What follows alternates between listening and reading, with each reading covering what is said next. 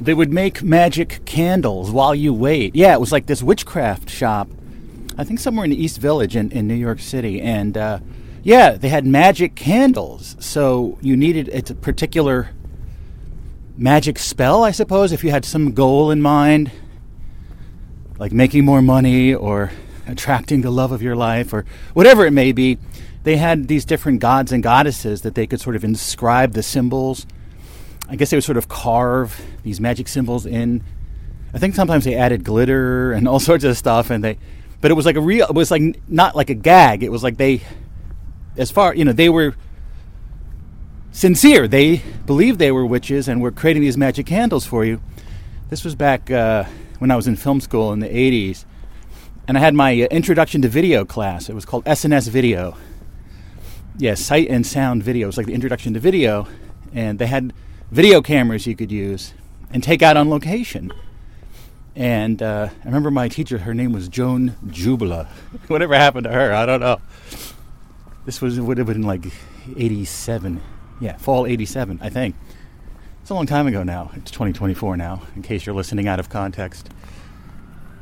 Heck of a long time. Not quite 40 years, no. Not, not quite. What?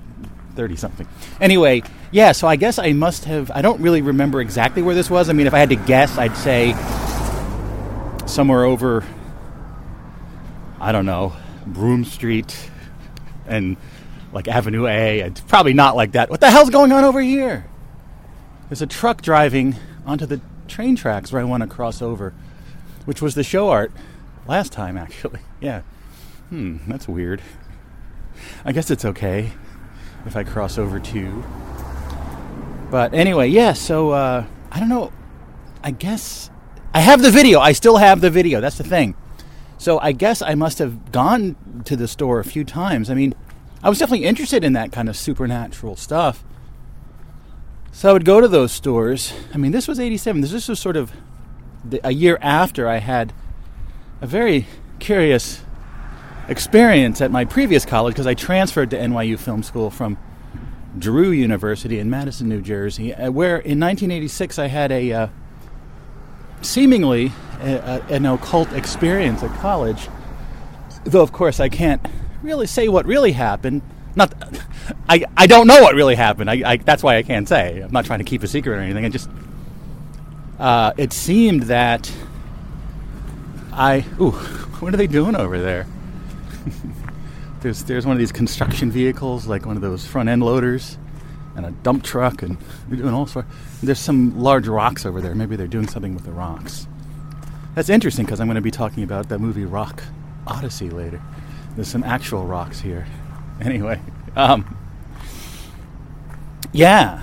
So it would have. I mean, I was always sort of interested in the supernatural, but I don't know exactly. I, I never really joined any particular group or really knew that many other people that were into stuff. I mean, there were some people that kind of were interested in it, like this guy Andrew I went to college with. He sort of was along for this uh, weird journey where it seemed that the college and and there was a lot of rumors and records that there had been a lot of supernatural research, psychic research at this college, that there was something going on there, and that it seemed like there was a, the story that I sort of came to understand was that the college sat on top of sort of a natural, supernatural wellspring, a ley line, so to speak, and that there were these groups competing to like own its own the uh, wellspring, uh, like kind of like uh, you know, like if there's an oil well and there's these groups fighting over who's gonna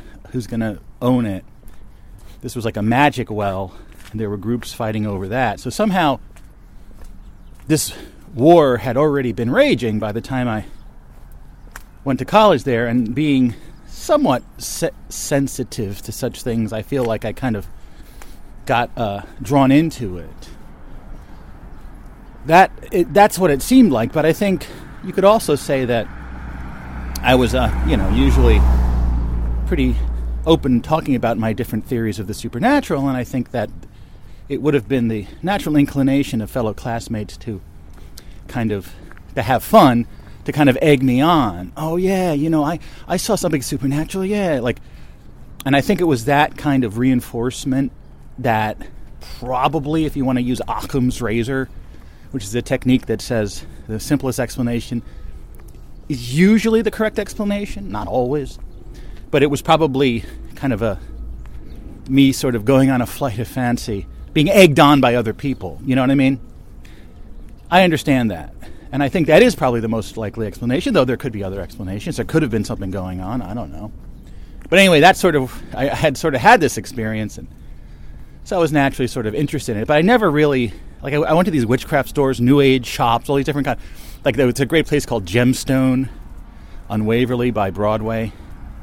I went there. I actually went to a couple, like, I went to, uh, they had this author, Paul Williams, the other Paul Williams, not the Paul Williams of uh, from Phantom of the Paradise, but I remember talking to him. He wrote a book called Das Energi. He also started Crawdad, the rock magazine. And I think uh, what's his name, Anthony Michael Hall, showed up for one of one of these uh, sessions. I guess he was into the supernatural. I don't know. You know, from Breakfast Club. I think he may have been on Saturday Night Live for one season too, around that time. And the woman that worked at the store, I'm like, "Did you see? That was Anthony Michael Hall." And she's like, "I do not see faces. I only see auras." That's awesome. That really happened. Like it, like that almost seems like something that would be like in, you know, sort of in a parody of a of a new age shop, but it actually happened to me. Well, assuming that my whole existence isn't some sort of parody, but anyway. Um, yeah, so I went to this shop. It was like, uh, yeah, I, am gonna, I, I, have, I'm gonna, I haven't really watched it properly, the the witchcraft shop, but it, it was essentially this woman who was a witch uh, making a magic candle for me, and I think she chose. I remember this, like a goddess named Oshun. I forget exactly, but, she, but the whole video is her making the candle and like casting spells and stuff. It's kind of interesting. I really should do something with that at some point. Um, but yeah, I used to go to those kind of stores a lot. Of course, there was a great one called Star Magic. They had a few locations. That was it was a gift shop, but it tended you know had tarot cards, holograms, and uh, various different things crystals, probably some incense, you know. But it was more than supernatural. But you know, it's just something that interest, interested me at the time. It's weird I didn't get sucked into some kind of cult or something because I was looking for that stuff, but I never really, never joined anything really. No, nothing. Anyway, one of these, uh, I guess at one of these shops, I got a, a tarot deck. I think it was called the Secret Dakini Oracle, and it was cool because it was like photo montage technique the cards, and it was more an oracle than a tarot deck because they just made up their own card titles. I remember one of them, and I may still have this deck. I may still have it. One of them was called Pearls Before Swine, right? Uh, and it showed a pig sort of smiling with all these pearls and gems in front of it. And uh, I think that's a quote from the Bible. This sort of pearls before swine is, is a turn of phrase that has been used to describe um, people being presented with something truly valuable, but they're not sophisticated enough to understand it. It's like pearls before swine. So I remember uh, another year that felt somewhat supernatural, though in different ways, was uh, 2009. And I know it's weird because my big number is 209. This is 2009. You're seeing an extra zero in the middle. And uh, for me, that year was dominated by a, a, radio station called WFMU in Jersey City, New Jersey. And uh, still remains a very puzzling sequence of events. Though, as I, it, it feels like it was very unlikely, and there were feels like there was some other factor involved that I don't actually understand or know, but um, Anyway, in 2008, uh, I started a show called The Rambler that I was recording walking around New York City, and then I, I eventually kind of put this show, The Overnightscape, on pause. And I got caught up in this this guy Steve from Indianapolis had a major effort going on to perpetuate the idea that the comedian Andy Kaufman hadn't actually died in 1984 but actually was still alive.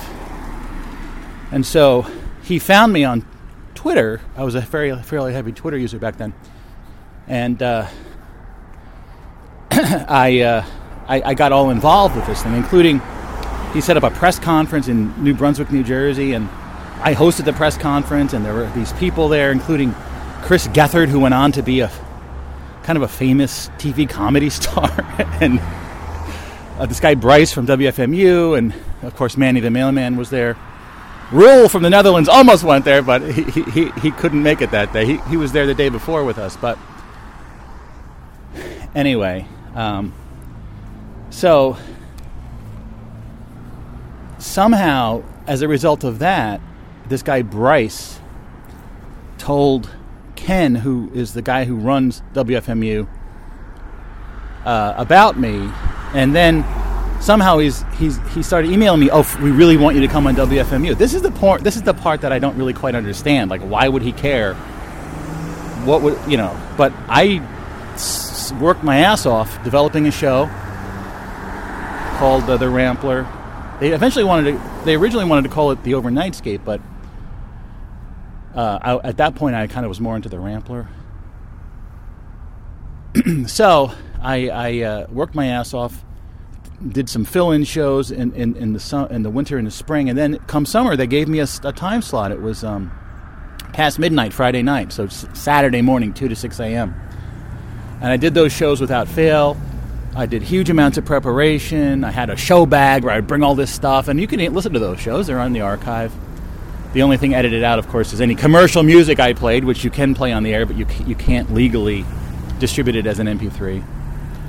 Um, and then they uh, they basically uh, fired me. They kicked me off. You, really can't fire someone if they're if it's a volunteer thing. Uh, You don't make any money.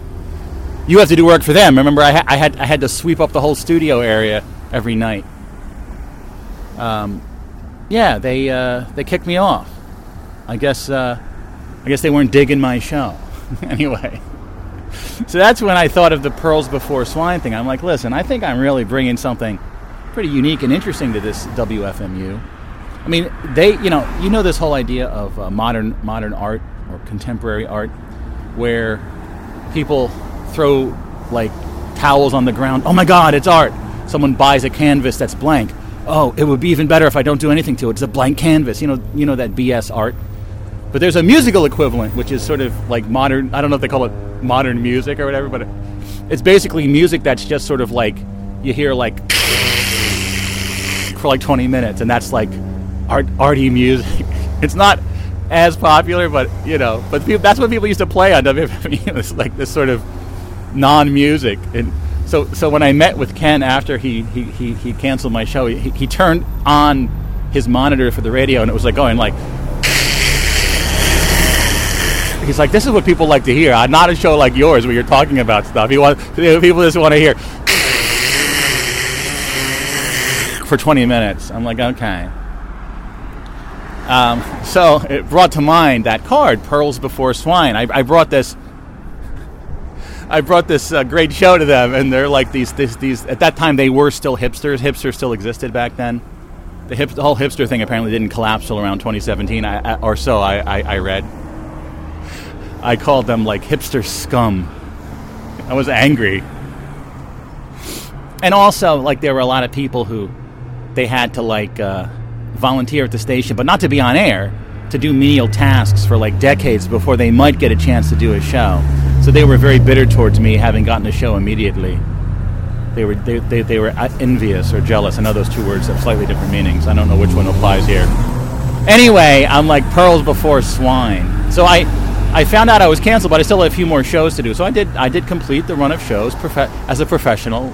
Well, not being paid. I guess I wasn't a professional, but you know what I'm saying. And uh, so I'm like, uh, you know, this is really is a pearls before swine situation. I, I know that's kind of arrogant to say that my stuff is so great, and they they're, they're swine, hipster swines that can't understand the greatness of my work. But anyway, um, so I, I found an, an anagram of pearls before swine was sleepwear bonfires, which I thought was so great. And I was going to name, I think, the last episode, and I should have. I should have done it. I should have named the last episode. Uh, I think the last episode was called Night in Motion, But it should have been sleepwear bonfires. But I, at the time, I sort of felt like it would, if they figured it out, it would be too insulting. And at the time, I, I, I hadn't written off any future with them. I, I, I left the door open in that meeting with Ken. I could do fill-in shows, whatever. But of course, he never called me. He didn't want me on there. But anyway, um, I should have just named it Sleepwear Bonfires because it's a, an anagram for pearls before swine. Um, but somehow I, I, I, w- I didn't want to insult them. That is a very oblique, very oblique insult, right? I mean, uh, they first, I'd, I mean, obviously I would have talked about it on the show. But anyway, I, I named one of my regular episodes Sleepwear Bonfires around that same time. and I imagine these people. He's like the one thing. Don't don't have your fans call the station and try to get you back. Don't don't. I'm like, no, I'm not going to do that. What do you want? As if I have this army of fans, the Overnightscape army, yeah, the Rambler army. No, I don't really have that. There are a few people here and there, but anyway, it's interesting though. Also, uh, in the uh, I, I, I, preserved. There was a chat room while the show was on, and, and I preserved all those chats in uh, locally on uh, that vault. If you go to channel 202, there's this zip file, and it has those transcripts of the show. And that's one thing they said. I, I was catering to a, to a small audience. I wasn't being as universal as they would like, which may have been true. I don't know. But I always liked that sleepwear bonfires. It was such a great, and I sort of imagined the fans of the show burning their pajamas and remember what were those nightcaps, those little hats people used to wear to bed in all the old movies and cartoons? Yeah, people used to have to wear a hat to bed. It's like, well, I'm going to bed. Let me put on this funny looking hat. The past was weird. Okay, people were people were kind of strange in the past, right?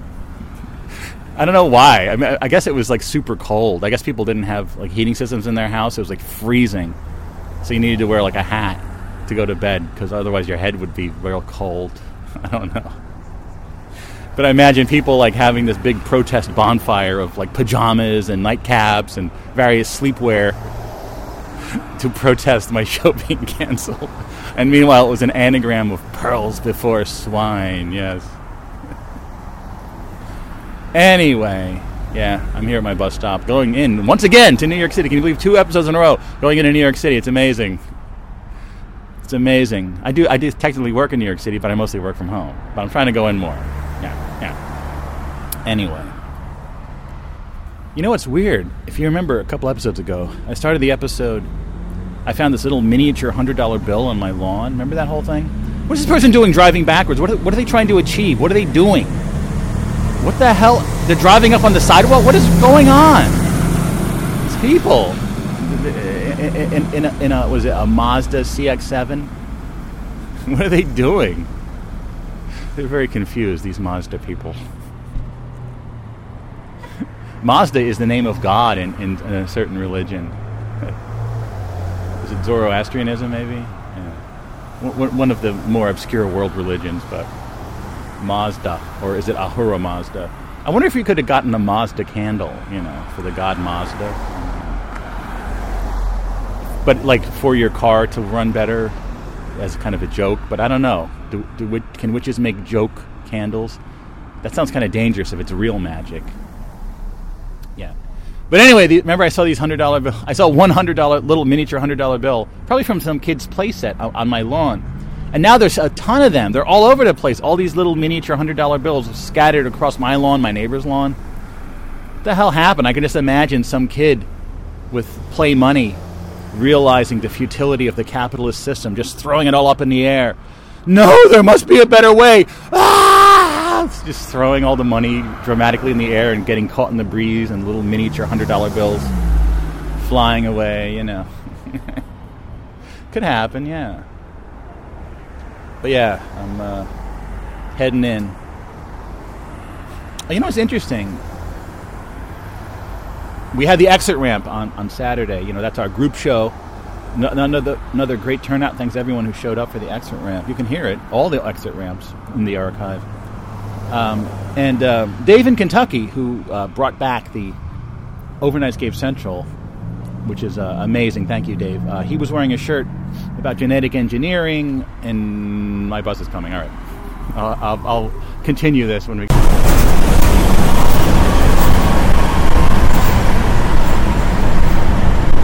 We're here. New York City. Rather uneventful bus ride.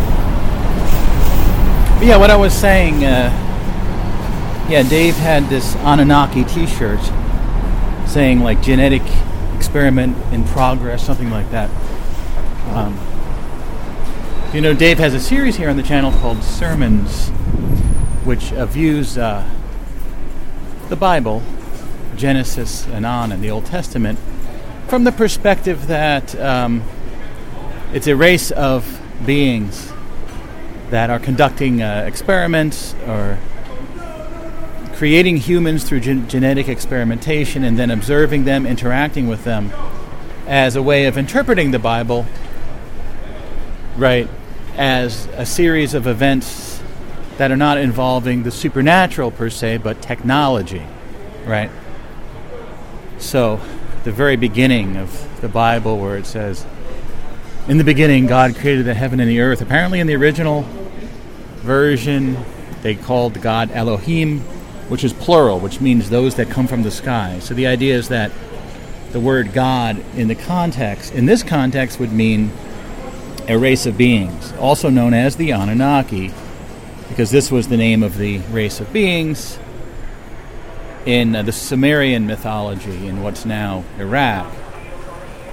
And uh, this story um, of being created by and interacting with a race of humanoids that are clearly larger and have a greater technologies and capacities, more intelligent, longer lifespan, bigger, you know, 10, 15 feet tall. This uh, story repeats itself throughout the entire world history. Right? From all corners of the globe.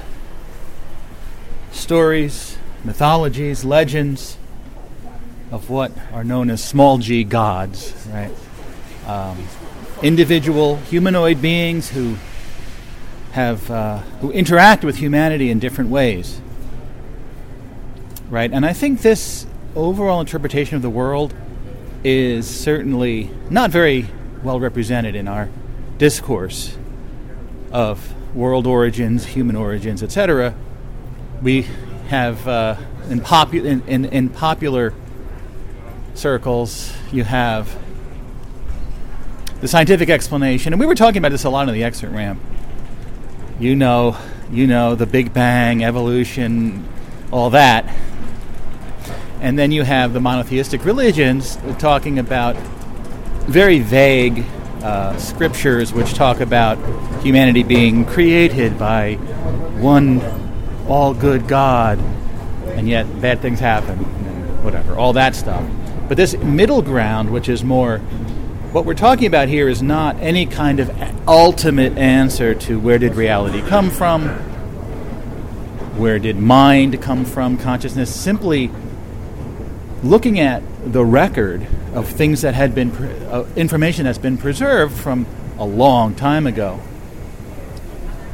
And it tells a story of how this situation got started here on this planet. That humans were created not from whole cloth, but as a genetic variation. And in some views, actually, we're a genetically modified version of the Anunnaki.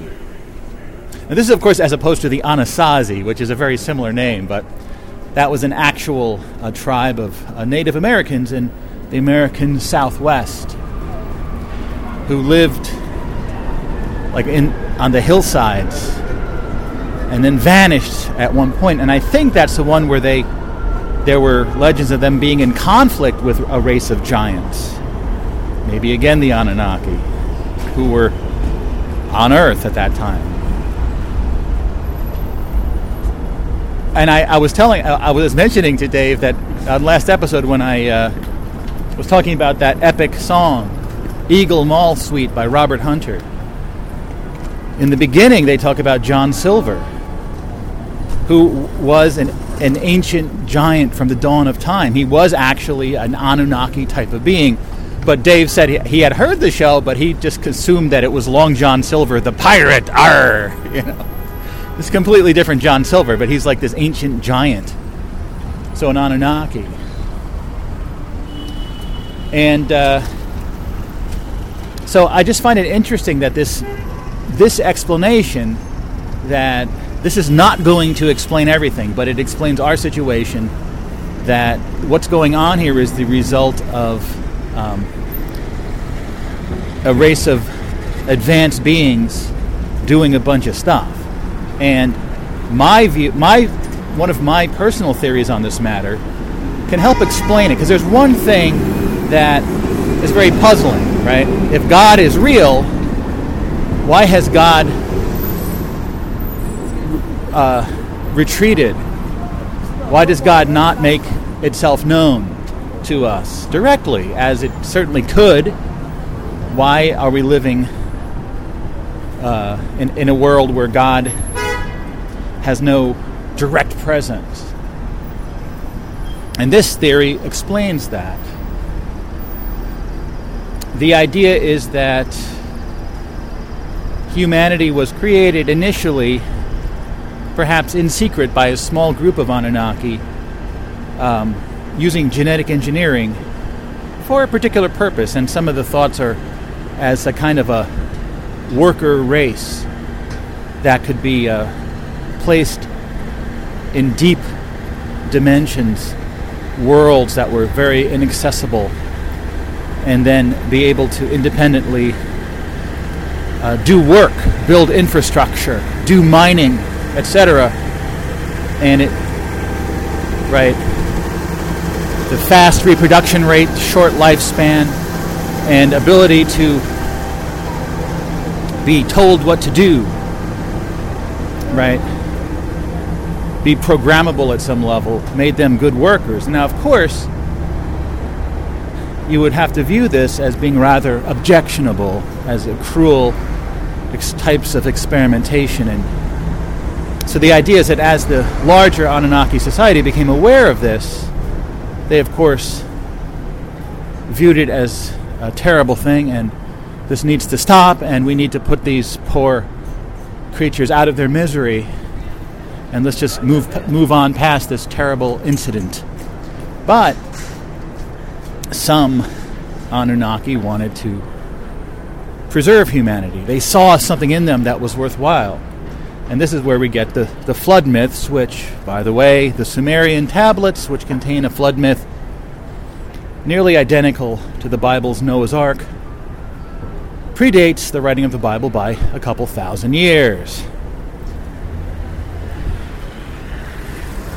This story of when the larger society finds out, they're like, no, this is wrong.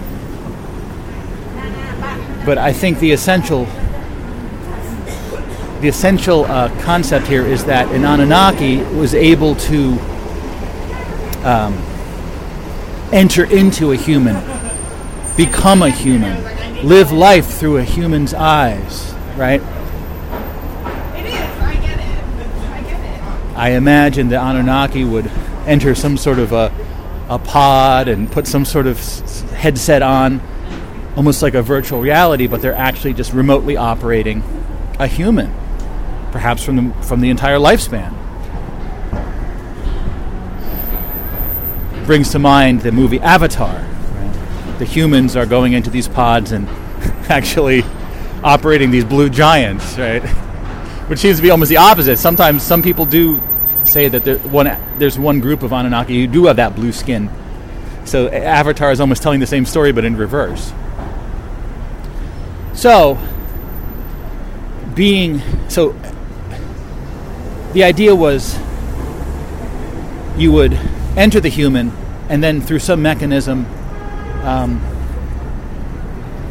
be able to temporarily block out your knowledge that you were an Anunnaki and you just thought you were a human, right? And it's this experience that its aesthetic quality, right, being uh, an extremely modified form of Anunnaki, the type of experience you could have in that form was unique valuable, right? The idea that being an Anunnaki in day to day, you're essentially immortal, thousands of years old, and living a very advanced life of mind and spirit and art, etc. But this diminished form of Anunnaki, the human, provided life experiences that were uh, vastly different and yet compelling, interesting, satisfying, important. And then this would have been the, this is all just my theory, this would have been the reason to preserve humanity. It certainly, humanity didn't have any particular importance beyond whatever this initial schemes hatched uh, had them doing. But this this factor of the aesthetic, of the art of it, was, I think, championed by a subgroup of Anunnaki who said, no, there is something, there's something here, right? To live a life as a human being uh, is a different kind of experience, but distantly related, since we are related to them. And then, so the idea was we want to preserve the human beings and of course, you could imagine humans living amongst Anunnakis. Humans being 5, 6 feet tall, Anunnakis being 12, 17 feet tall, something like that. So we would be like the little hobbits, you know, from the Tolkien mythologies, the Lord of the Rings books. We would have been the hobbits, but they so they would find that to be human and, and live amongst Anunnaki, you are constantly annoyed at being the runt, at being small, at being less than. It ruins the experience. Especially if you the information is readily available that, well, you're just an Anunnaki that has projected its consciousness inside a human and you're there then amongst Anunnaki, you're like, well, F this. I want to just go back to being an Anunnaki. This sucks being human. I don't want to be small and less than. So I think it was conceived that a place had to be built just for humans and move them all in there. and, uh, and perhaps that place was there early on. But clearly, Anunnaki and humans were cohabitating that space if you were to take the. Uh, ancient writings to heart, that same story that I'm saying all around the world, the story of the relationship between the big people and the little people, that this also was diminishing, it was taking away from the experience. The idea was that, listen, at some point we have to uh, remove any information uh, that there are Anunnaki and that humans were created by them we want to create a world that's a pure human experience, where the humans there believe that they are the top life form, because it will, it is so vital to their their mood, the narrative of their lives, etc., that they not be the runs, that they not be little. They need to feel that they're the big ones. So, first, at some point, the Anunnaki have to physically remove themselves, leave this place, not be here at all. And then, perhaps harder, you have to give the people an explanation. Well, how the hell did we get here if we weren't created by some higher beings?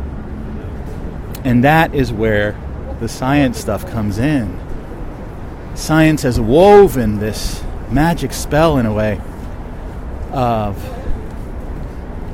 complex theories of a big bang evolution and a plausible explanation as to how we could have gotten here without any gods, higher beings, aliens, what have you.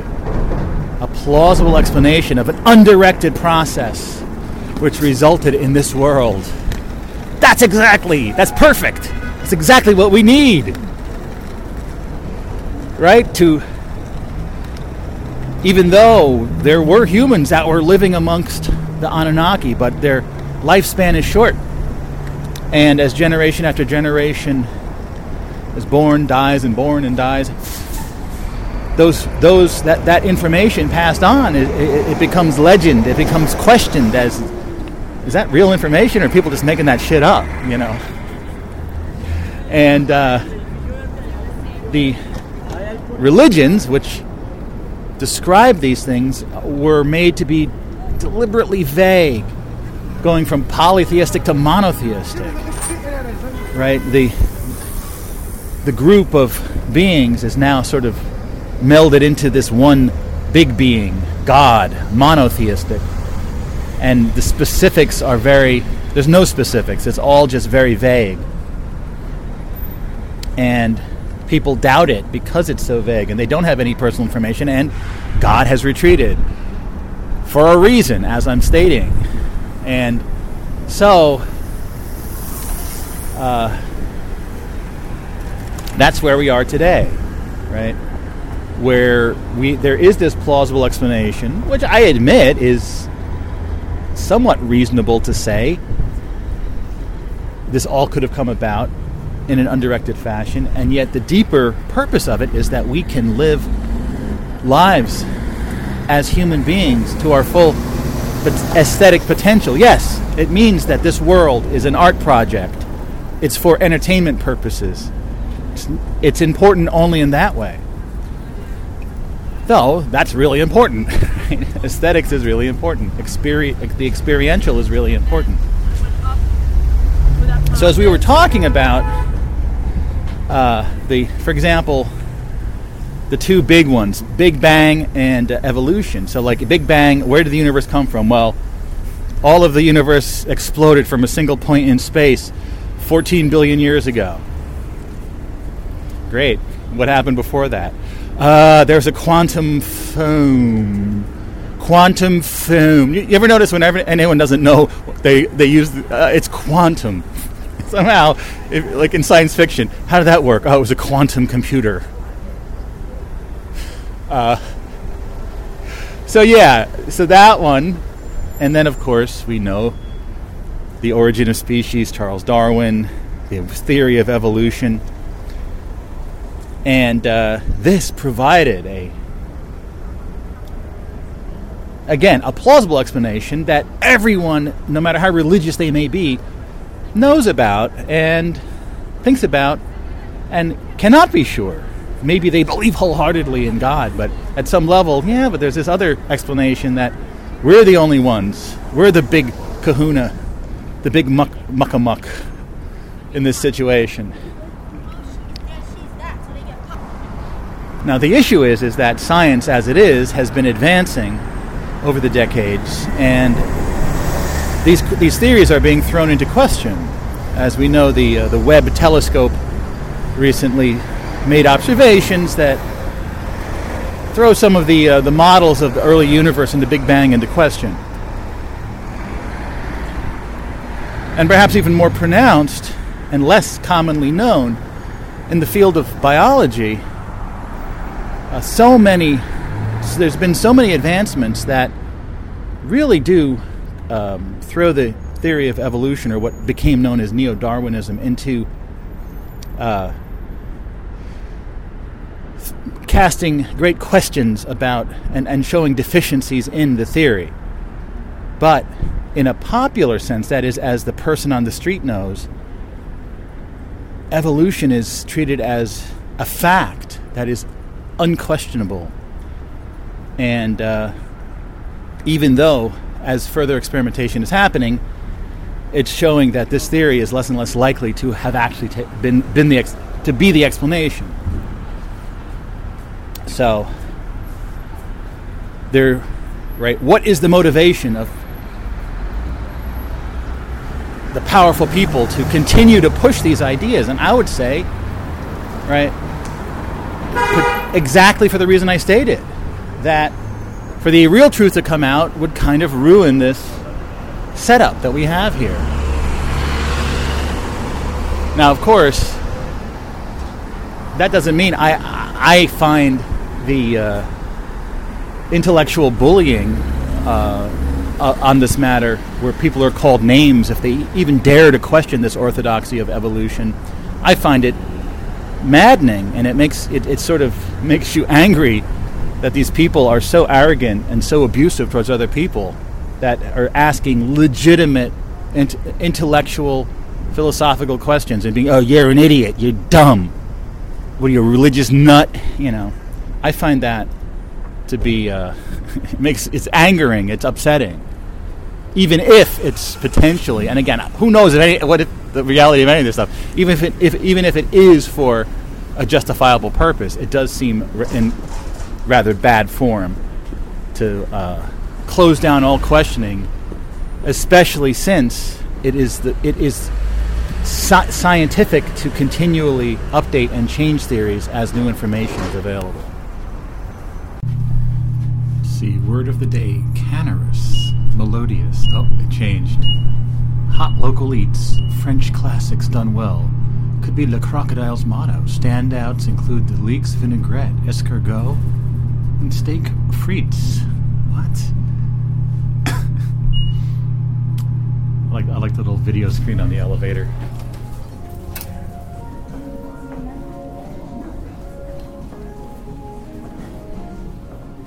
Yeah, I found a, a new uh, vegan lunch place down the street. Lex and 41st called Orange Orange. Looks like it could be interesting. We'll go check that out.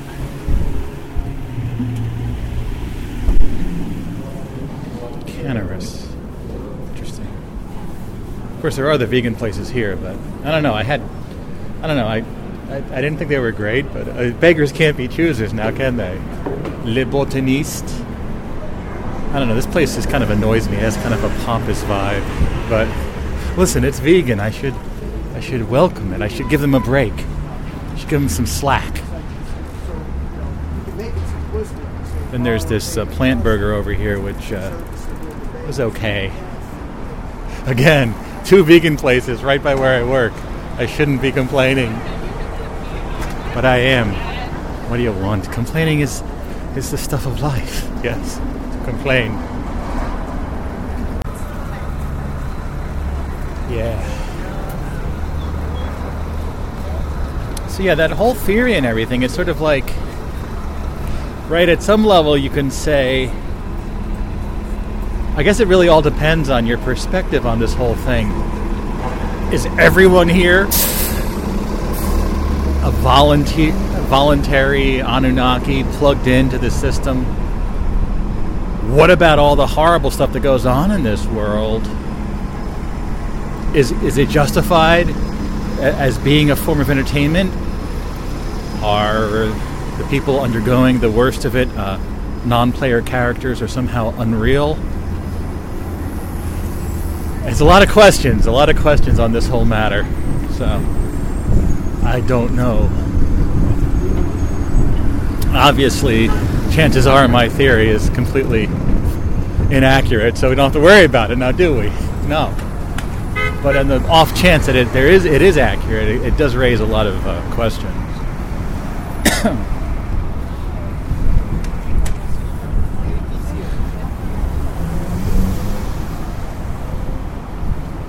Yeah.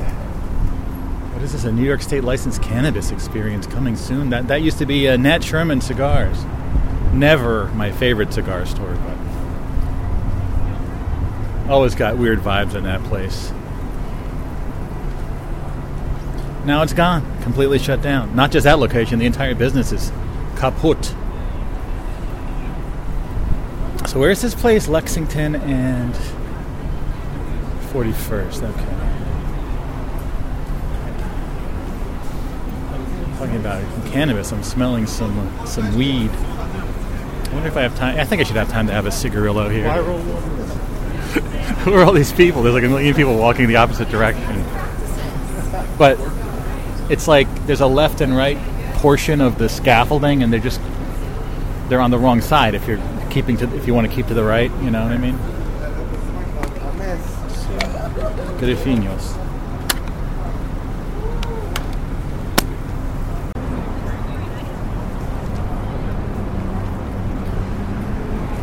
Go down this way.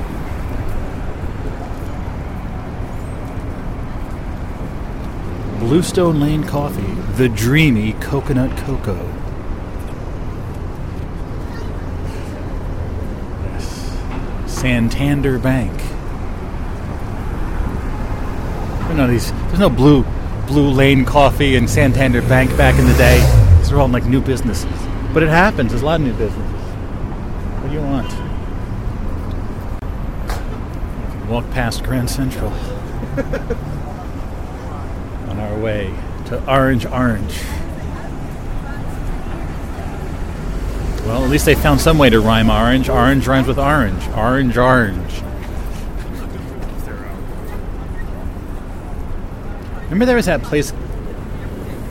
It was like the Orange Bank Cafe. It was over by where I worked, I think in 2004. there was a new thing. It was like Orange, but it was like a, an exclusively on online bank. But they had a, a real world location where there was a little cafe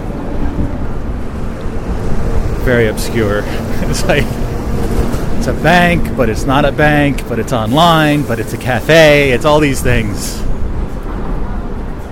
And it was called Orange.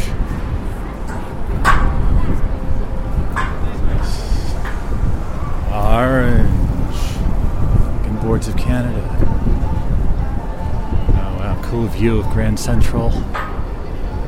With God, look, there's Anunnaki up there. Mercury, the god. Yes. And of course, the uh, classic Chrysler building, that Art, Art Deco masterpiece. Here's the mitzvah tank, Chabad Lubavitch. Love your fellow Jew.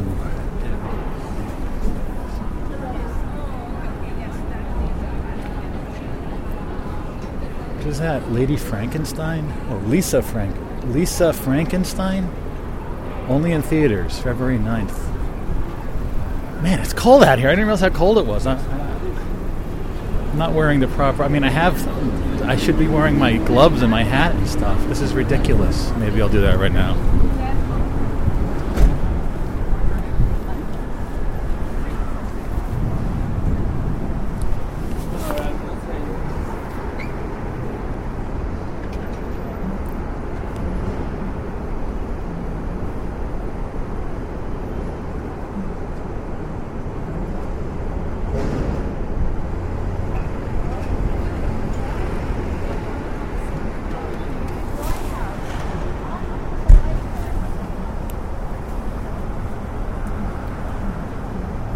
Sorry. What was going on there?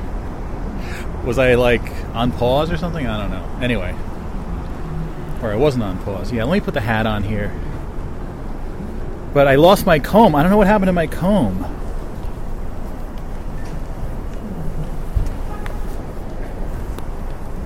Oh, that's better. I usually carry a little comb in my pocket, and um, it's, it's, I lost it. So, uh, I ordered a new one. I know I have more combs, like those little black plastic combs. I know I have some more in my room, my office, but I have no idea where it is. You know, I really need to go through my office to find like the important stuff and separate it out. So I, I it's like I can't find anything. But I did buy. Remember last time I, I was dealing with this issue? That Ace hard rubber pocket comb that was super. Uh, common was discontinued, so I did get a new old stock one from uh, eBay. It wasn't terribly expensive, but I figured if I'm if I'm going to get one, I may as well get an Ace, sort of not probably from the 80s or 90s or something. It's it's in a package, so it's not like someone combed their hair with it. I don't think. Hopefully not.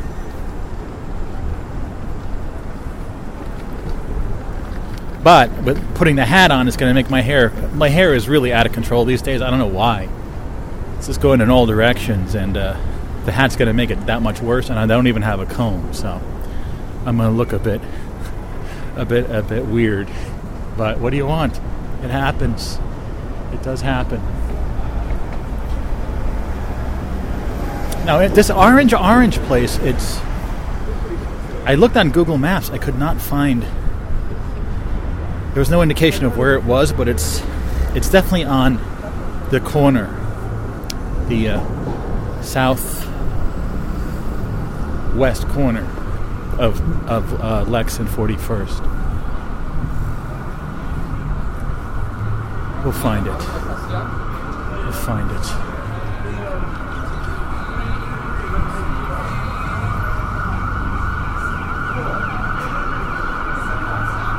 One more, more hellish siren noises.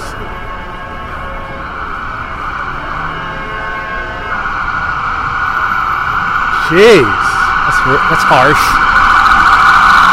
Yikes! Oh wow, that Baked by Melissa, the company that sells those little miniature cupcakes, it's still there. It's amazing. Is I think that may be their main location. I don't know. Here it is, Lexington Avenue.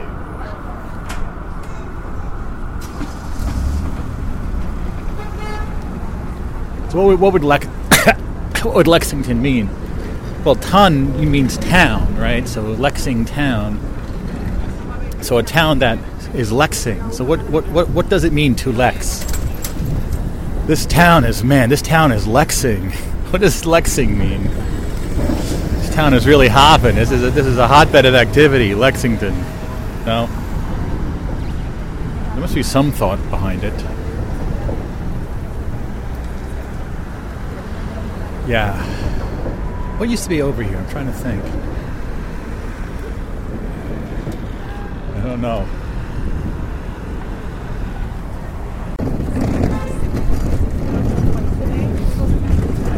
Oh yeah, that that is that the cafe over there I used to go to. Um, oh no, I, no, that's Delmonico. I don't. I didn't really go to that one as much.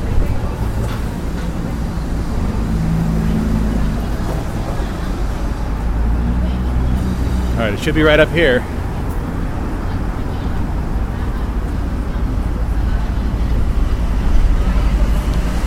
Let's see what we got. Yeah, they have Le Pain Quotidien. Quotidien. Supposed to pronounce the last the last letter. So where is it though? Where is orange? Let's see. Thinking it might be to the right here. But we won't know till we are physically there to see. Hmm. I do see a slightly orange colored sign, but let's see. No, maybe it's up there. Could be up there.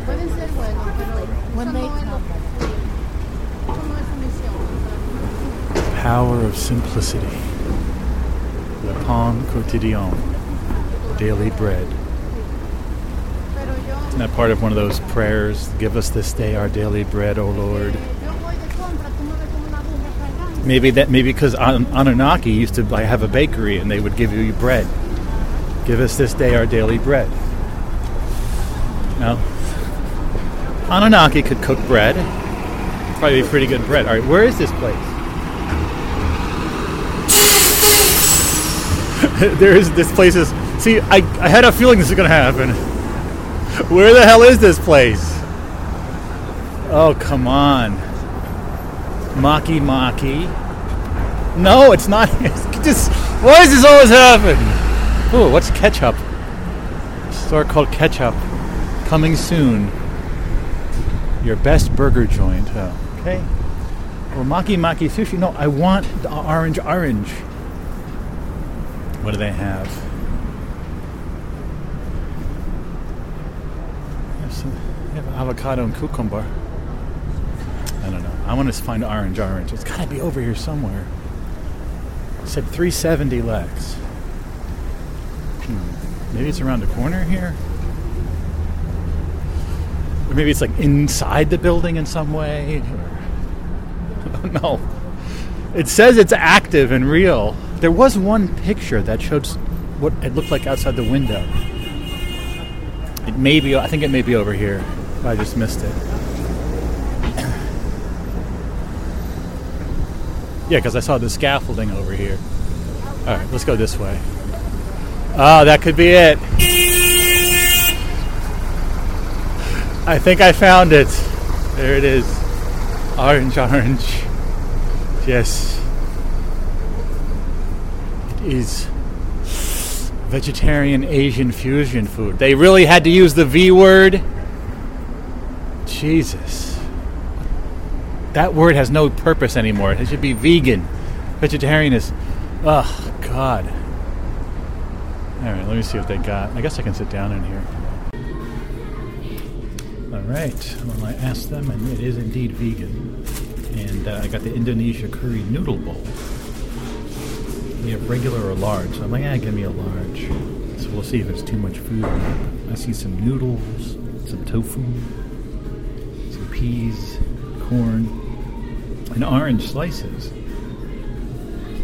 Fresh orange, some sort of curry vegetables, but like, oh, someone else came in, but there's like no one else in here. I don't know. I don't know why they would use that that other V word, vegetarian. People normally use that for vegan food that contains dairy, you know, essentially eggs, honey, etc. But if you're going to go through all the trouble these days of making something vegetarian, just go all the way, go vegan. You know what I mean? Like don't don't stop there. We also got the Saratoga Saratoga sparkling water,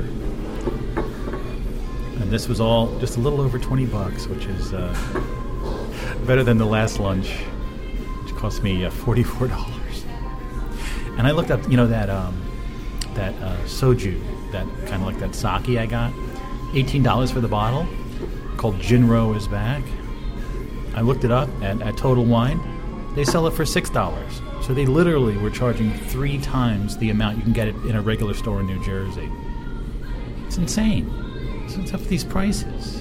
Come on. All right, let me let me try some tofu here. See how it is. Very very hearty meal. Mmm. Ah. Good. All right, I'm done. Just got a few drops of Saratoga water left. Across the street. I'm looking across the street and there's a place I'm like, what is this? Puke Works? It's disgusting. What would they call it that? There's actually Pokey Works. But the U is obscured, the O is obscured by scaffolding. And uh, it looks like Puke Works. you know, pokey, it's like a pokey bowl. It's like a. it's like a Hawaiian thing. I don't know. I never really got into the Poke Bowl, but that has nothing to do with Pokemon, I don't think. Poke. Poke works.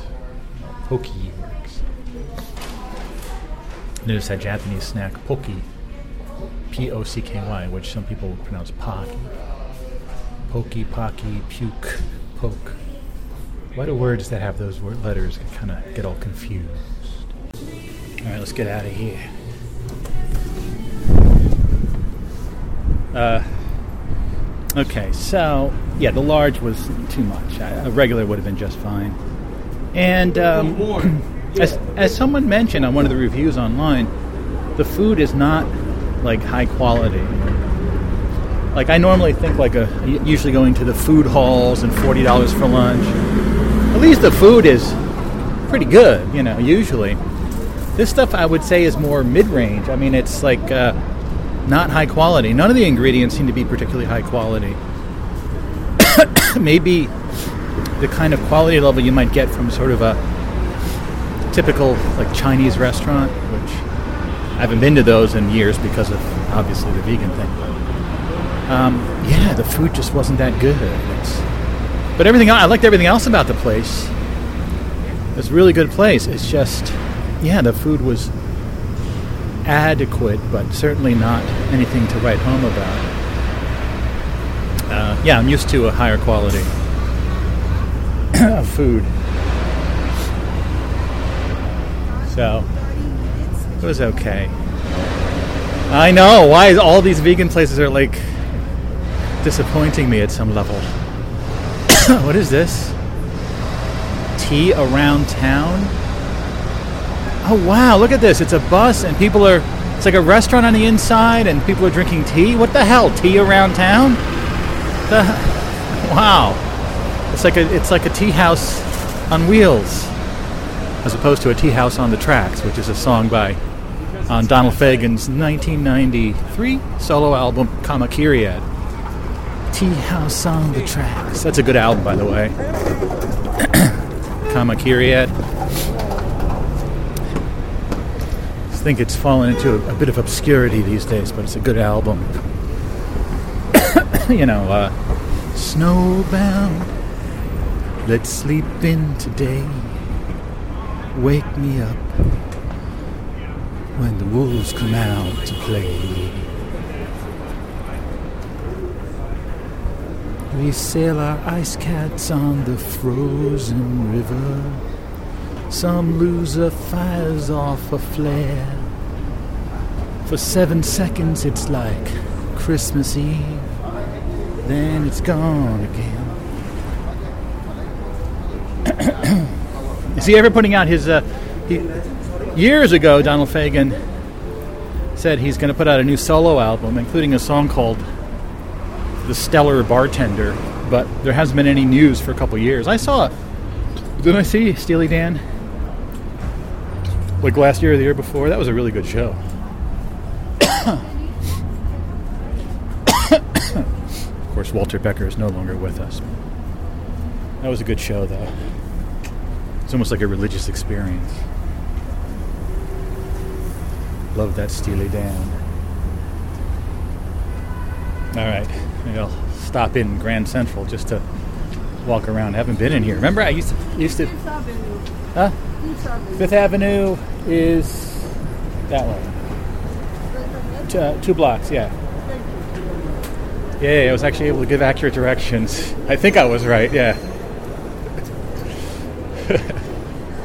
I really do always want to give uh, proper directions. Oh, look! PIQ is back. P I Q. Remember that place used to be called Pilon? And they used to used to be on the other side here, Grand Central, but they, they brought PIQ back. That's amazing. That brings, brings back memories being at PIQ in Grand Central. Hello. Doing good. Uh, hmm. The selection seems to have been reduced since the last time. They used to have like old comic books and all. They used to have all sorts of weird stuff here. A Specs memory stress ball.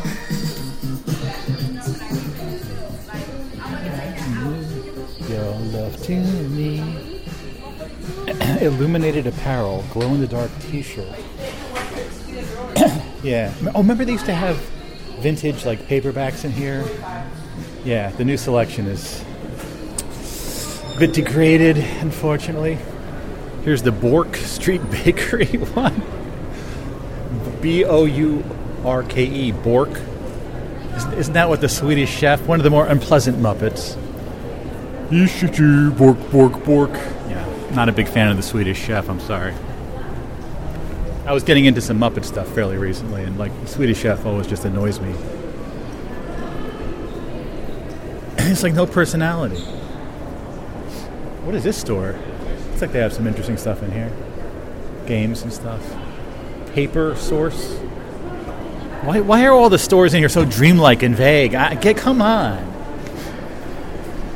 Karma luck. this is very dream very dreamlike. There's the Hudson News. Remember they were selling like uh, records, like vinyl records here for a while? No. Don't they're selling here now. No. They closed that part off. Ooh, they have self checkout now in Hudson News. what? Oh my god. And very, very limited magazines. Listen, it's the future. What do you want? wow. Still got a few magazines. A lot of Taylor Swift magazines, of course. All right, whatever. Whatever. Sad. The stores are degenerating. It feels like I'm in a dream right now. Something doesn't feel quite right, but it always seems that way, so don't worry about it. It always seems like that. Come on.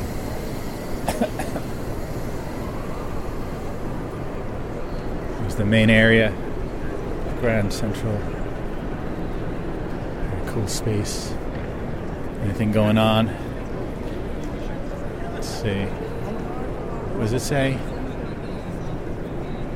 Dry Feb Express. Dry Feb Express. Lyre's OO pop up. January 31st. Oh, that's tomorrow. Okay. Dry, I, I, dry February. I thought it was dry January. Oh, L Y R E apostrophe S, non alcoholic. I, I guess there's going to be a pop up of some sort of non alcoholic beverages. Apparently, it's a big trend for the new generations. Yeah, so probably Let's see. Swing by for the exclusive Lyre's pop up for free 0.0% cocktails on the go. There's an alcohol free gin and tonics. Going dry this February in New York? Proudly supporting dryfeb.com, benefiting American Cancer Society.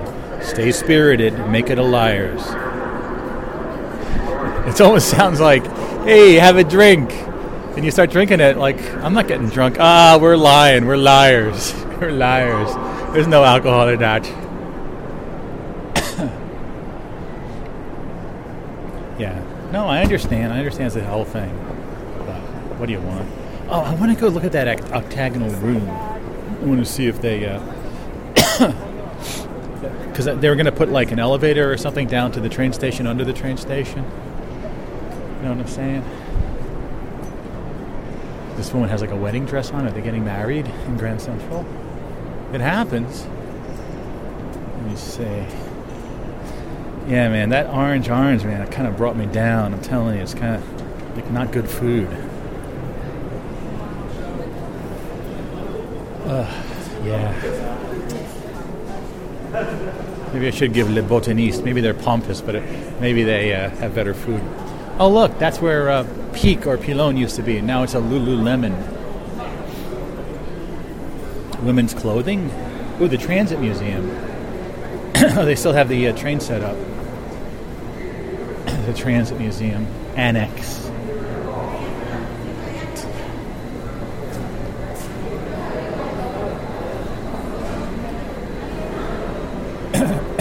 Where's this octagonal room? Been kind of wondering what happened to it. Oh yeah, and I wanted to uh, t- see if that tennis place was still there.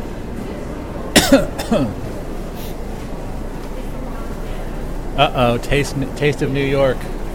Remember this? Uh, they they would sell like beer and stuff. That's closed. Remember one time I tried to buy a six pack there and it was like thirty five dollars or something, and I'm like, what?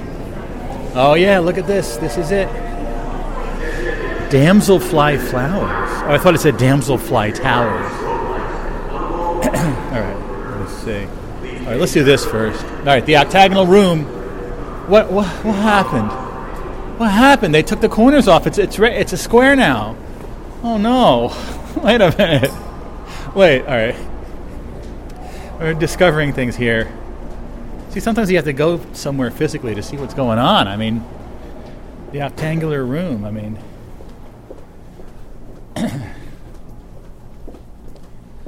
All right. Yeah, this is a, a vague corridor here. And uh,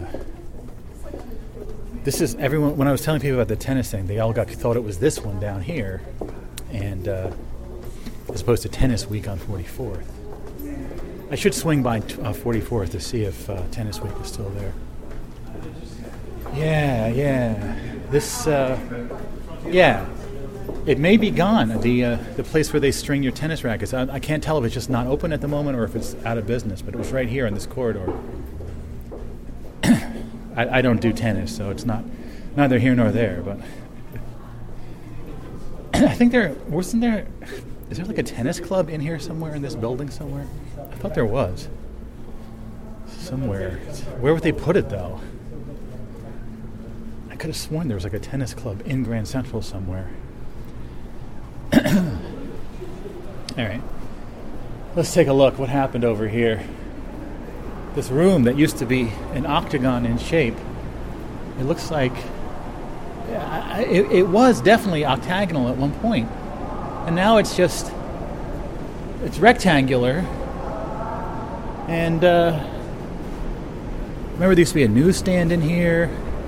Then they shut it all down, and there are escalators going down. But where was the octag- octagonal situation? I'm confused. What are they apologizing for?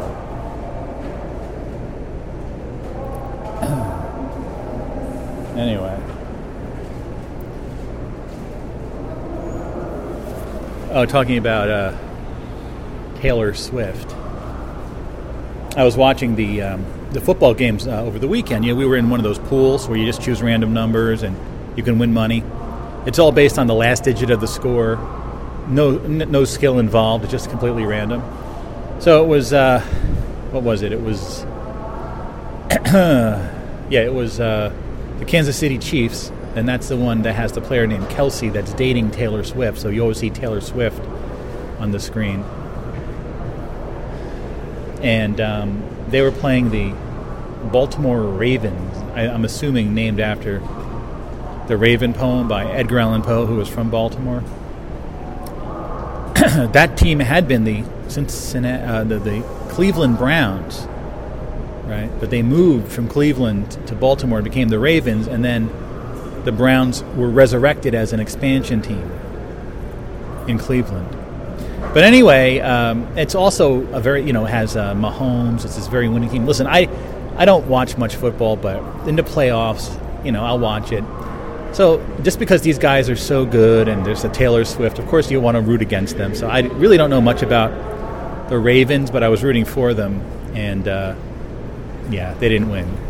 The the, uh, the Chiefs won. Now, meanwhile, most team most sports teams that are named after the American Indian, they've been changing their names. Like the Redskins changed their name, to the Commanders, and the Cleveland baseball team, the Cleveland Indians, changed their name to the Cleveland Defenders, I think. But somehow, some way, the Kansas City Chiefs, because it's not quite as offensive as some of the other ones.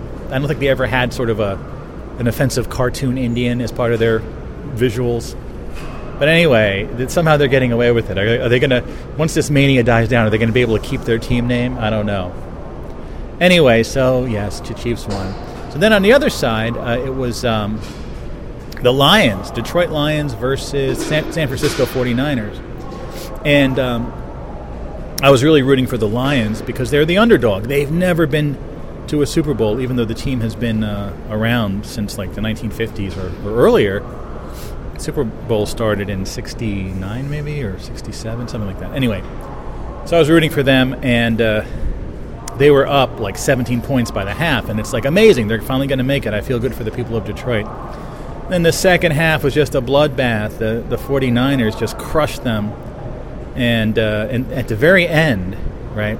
So i needed okay i needed what was it? I needed uh, the 49ers to have like a 1 at the end of the score and the or, or no the 49ers I needed to have a 4 at the end and then I needed the Lions to have a 1 at the end and they were down by 10 with like a minute left and they scored it like if they score a touchdown uh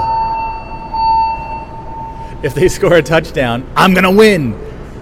And they did. I'm like oh my god. And then they were doing the onside kick which is very rare rarely works. And I'm like ugh, if, if they if somehow some way they do the onside kick and, and get a field goal i'll lose but they'll win. So i'm like either way it'll be okay. But anyway they got the touchdown and then they uh, what are these noises?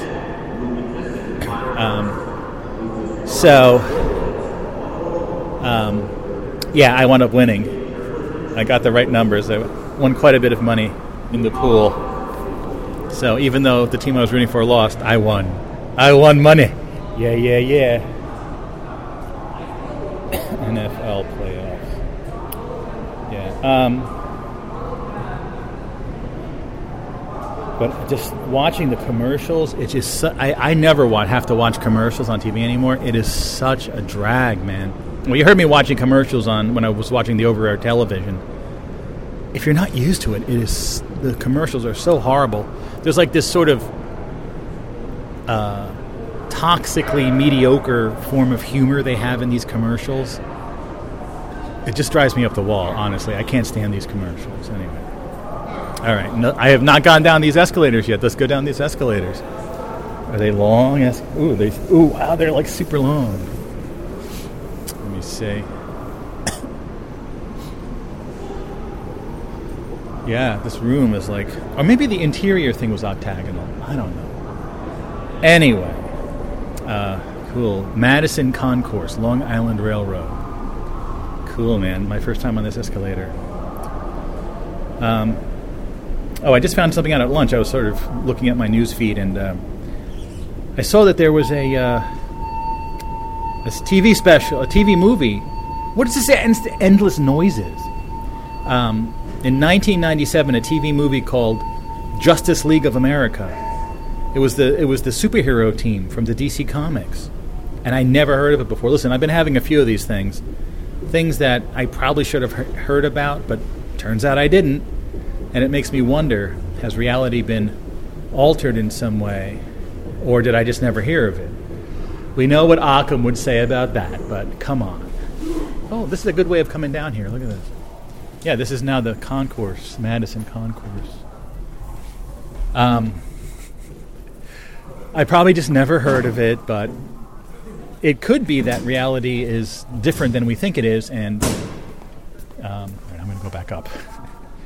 right, and that the past is constantly changing, and they're adding more pop culture stuff in the past for us here in the present.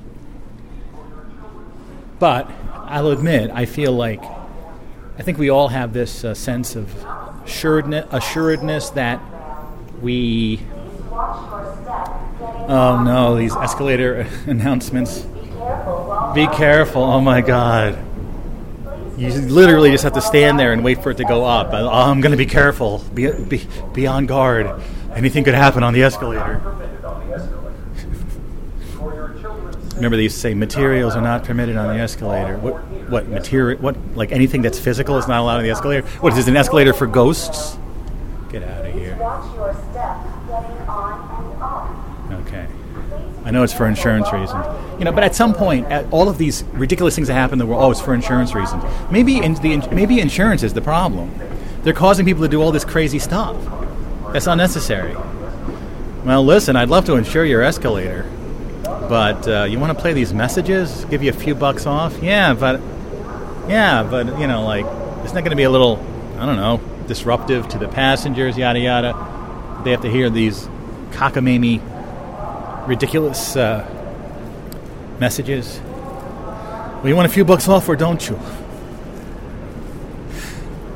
Anyway, so this uh, this and it looked like a very low budget TV show. This Justice League of America. But what I found interesting about it is that Martian Manhunter, who's a superhero that right, he became part of the Justice League. He's he's this green Martian guy and uh, he was played by David Ogden Stiers, who played uh, Charles Emerson Winchester the third on uh, MASH. Remember him? He sort of took over as the uh, as the bad guy, not the bad guy, but kind of the annoying guy that was the comedic foil to Hawkeye, and whatever whoever his sidekick was at the time, Trapper John or B.J. Honeycutt, they would always crack jokes I'm Charles Emerson Winchester III. I'm from Boston. I'm rich. I remember one line he said Winchesters do not sweat, they perspire. So, anyway, he played Martian Manhunter. then he died in like 2013, but this was from 97. And the only other actor that I recognized his name was Miguel Ferrer, who played Albert, the, the medical examiner in Twin Peaks. Remember? Remember? Remember Twin Peaks? He was also was in the movie. you know, like when uh, David Bowie comes back. A few too many cracks on the noggin. That's that's what he said.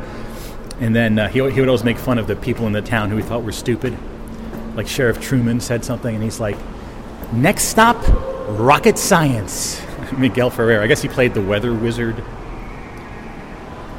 but I'm pretty sensitive to this this stuff, like what I call PEPs, uh, past editing paranoia. Uh, where, you know, is it possible that the past is being edited? It doesn't sound likely, but it happens all the time that I find things that I probably should have heard about, and I'm just hearing about it for today the first time.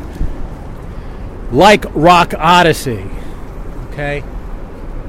I've been I'm hearing about this for the first time too yesterday or the or the day before.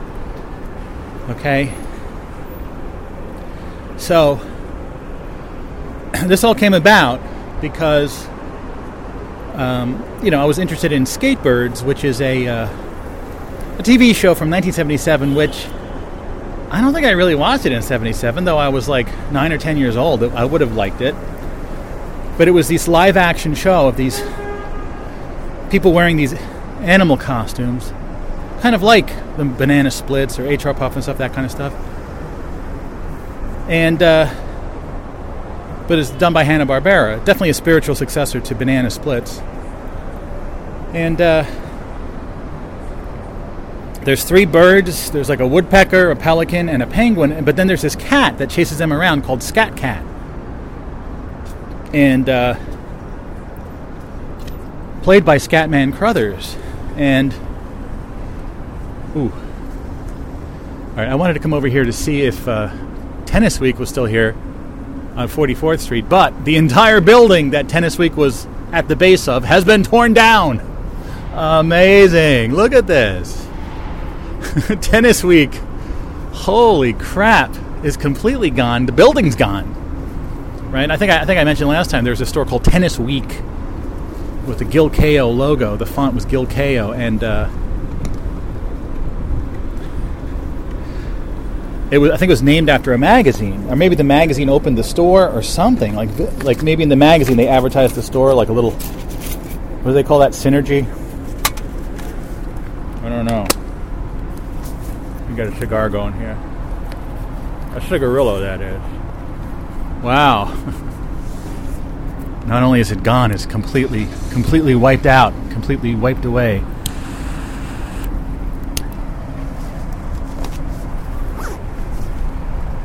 Yeah. Anyway, so uh, I, I so I was I was looking up the skatebirds and Scat Cat, and I found this utterly fa- fabulous cover of this little TV guide insert. You know, the newspapers used to compete with TV Guide, the magazine, by inserting their own weekly TV listing little mini publication. This is from the St. Louis uh, Post Dispatch. And um, it had this beautiful picture of Scat Cat on the cover, sort of in this weird bamboo forest, sort of peering menacingly out at, out at you. And I think he is technically like a villain that he would chase them around. But he, the few pieces I saw of skatebirds, they, they they didn't seem to be that at odds. You know, like was he going to kill them or something? Anyway, uh, and then of course. Uh, Scatman Crothers, who also played Hong Kong Phooey, he played Dick Hallorann in The Shining, has that very distinctive voice. Um, he uh, he played he, he played a character in the movie The Aristocats. In fact, he played a character that was a cat, and his character was named Scat Cat. The exact same name, Scat Cat. Now, next episode, I'm going to be looking at that TV guide. and talking more about Scat Cat, which apparently I never knew this. They're saying like down south in the U.S., American South, when you sneeze, instead of saying Gesundheit or God bless you, they go Scat Cat. Never heard about that. Never heard that in my life. Noticing a pattern here. yes, but maybe there, maybe I'm seeing a pattern where there is none. Ooh, the pistachio latte, pistachio, yum. At Starbucks. Ooh, bashing over here. Don't know what that. Oh, oh, it's the uh, they're trying they're trying to fix a revolving door. That's like the the rod in the middle of the revolving door that holds the glass doors. Wow. Could that really be good for it by bashing it with a hammer like that? Maybe. But anyway, so I looked up Scatman Crothers, and you know, I mean Hong Kong Phooey, you know that voice. If you know, you know. Could be. You know. Is it the mild mannered janitor? Could be. Hong Kong Phooey. Yeah. He's a cartoon dog who is a kung fu expert, but his cat would always like help him out of this various scrapes. Is that the right word? Scrapes. Oh, there's that statue of a fireman over there that's approximately Anunnaki sized on 43rd. Yeah. Anyway, uh, so I, I was looking at his filmography, Scatman Crothers' filmography, and the last thing he was in was a. It said posthumous release, a movie, an animated movie called Rock Odyssey, and he played the jukebox. In fact, uh, I watched the movie, by the way. Amazing, I could watch it. Uh, the, the what he says at the beginning, he's like, "Hi, I'm a jukebox." That's why today's episode is called "I'm a Jukebox." And uh, yeah, this movie is bizarre. It's insane. And also that I've never heard of it. I never heard of Rock Odyssey, which is so weird because obscure media, lost media, and especially those more adult oriented animated feature films like obviously Fritz the Cat, American Pop, all the Bakshi stuff, right? And uh, um, Rock and Rule, which is another one that I covered rather extensively within the past couple years. Heavy metal, all around that same time, late 70s, early 80s. Um, this movie fits right into that world, but was incredibly obscure. And this is called again. It's was finally released in 1987 and barely released, and it's called Rock Odyssey. So apparently, what happened was Hanna, like William Hanna, I guess of, of Hanna Barbera, they wanted to make a, a more adult-oriented movie in the vein of a heavy metal or something like that. Uh, so they were they were working on it, and they had made a deal apparently with ABC Television Network to be the ABC Sunday Night Movie in 1982. So it was in, it was intended as a Fantasia for rock and roll, right? So Fantasia, the Disney movie, took classical music and was bringing it to the masses, adding the animation to it. Then also Disney made Fantasia 2000, but that's another one that that was wow, man. What was up with Fantasia 2000? It's probably worth revisiting Fantasia 2000. You don't hear about it that much. Anyway, so interesting idea for a movie, right? A Fantasia for the 80s with rock music. Um, so they made the movie. It was almost done. They screened it for some executives who apparently were horrified at this movie because it has. It, first of all, the, the whole movie is ex, it, it's like a bad acid trip. The whole movie is bizarre, insane, just incoherent, but in a good way. I, I would say it's a good movie. But there's a whole segment, and so it, it, it deals with the 50s, 60s, 70s, and 80s there's four decades, and the story is there's this god, like godlike being named Laura. I guess she's like a goddess, and she's looking for love. So in each time period, she meets this guy who may or may not be the same person. They couldn't have been reincarnated, or, or could they just be regenerated? Because like in the in the in the fifties, he's like a greaser. You know, the leather jacket and the slick back hair in the 60s he's a he's a hippie in the 70s he's a like a greenpeace type guy who's trying to save the whales out on a boat and then the 80s he's kind of a Burt Reynolds look-alike working in a corporate office it doesn't again it doesn't make any sense but in the 60s scene especially the guy goes to Vietnam and he comes back with PTSD you know post-traumatic stress disorder and he's he's seeing everything turning into guns and grenades. It's really, really heavy.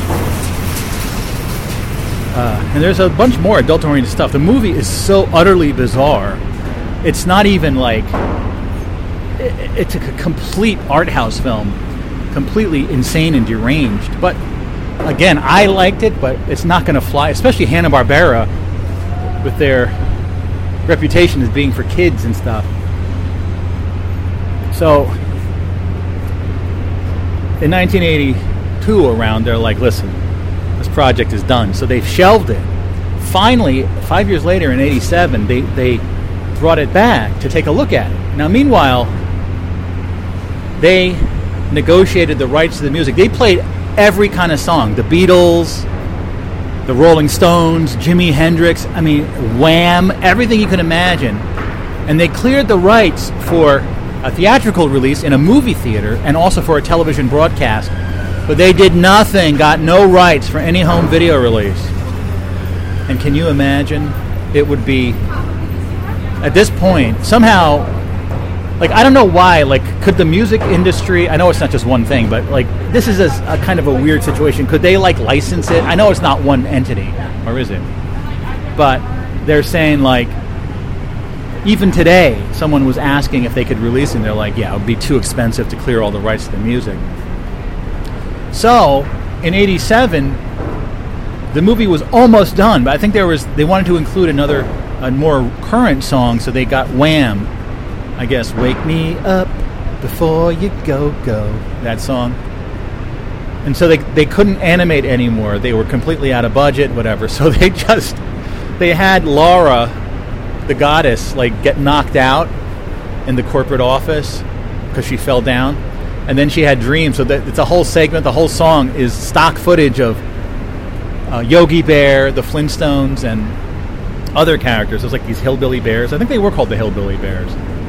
Uh, so it's, it's so surreal. There's like these, this stock footage from old Hanna Barbera cartoons.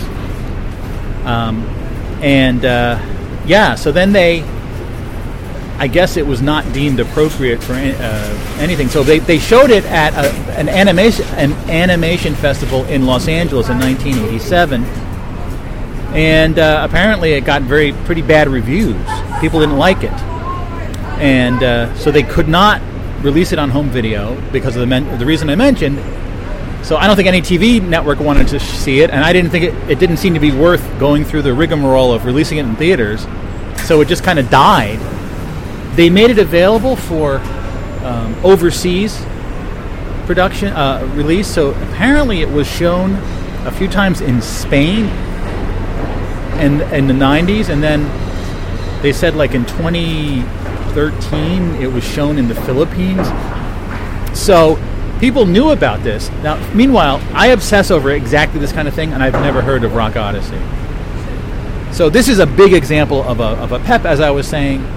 Listen there's no way of knowing if did this this has this movie always existed but I just never heard of it.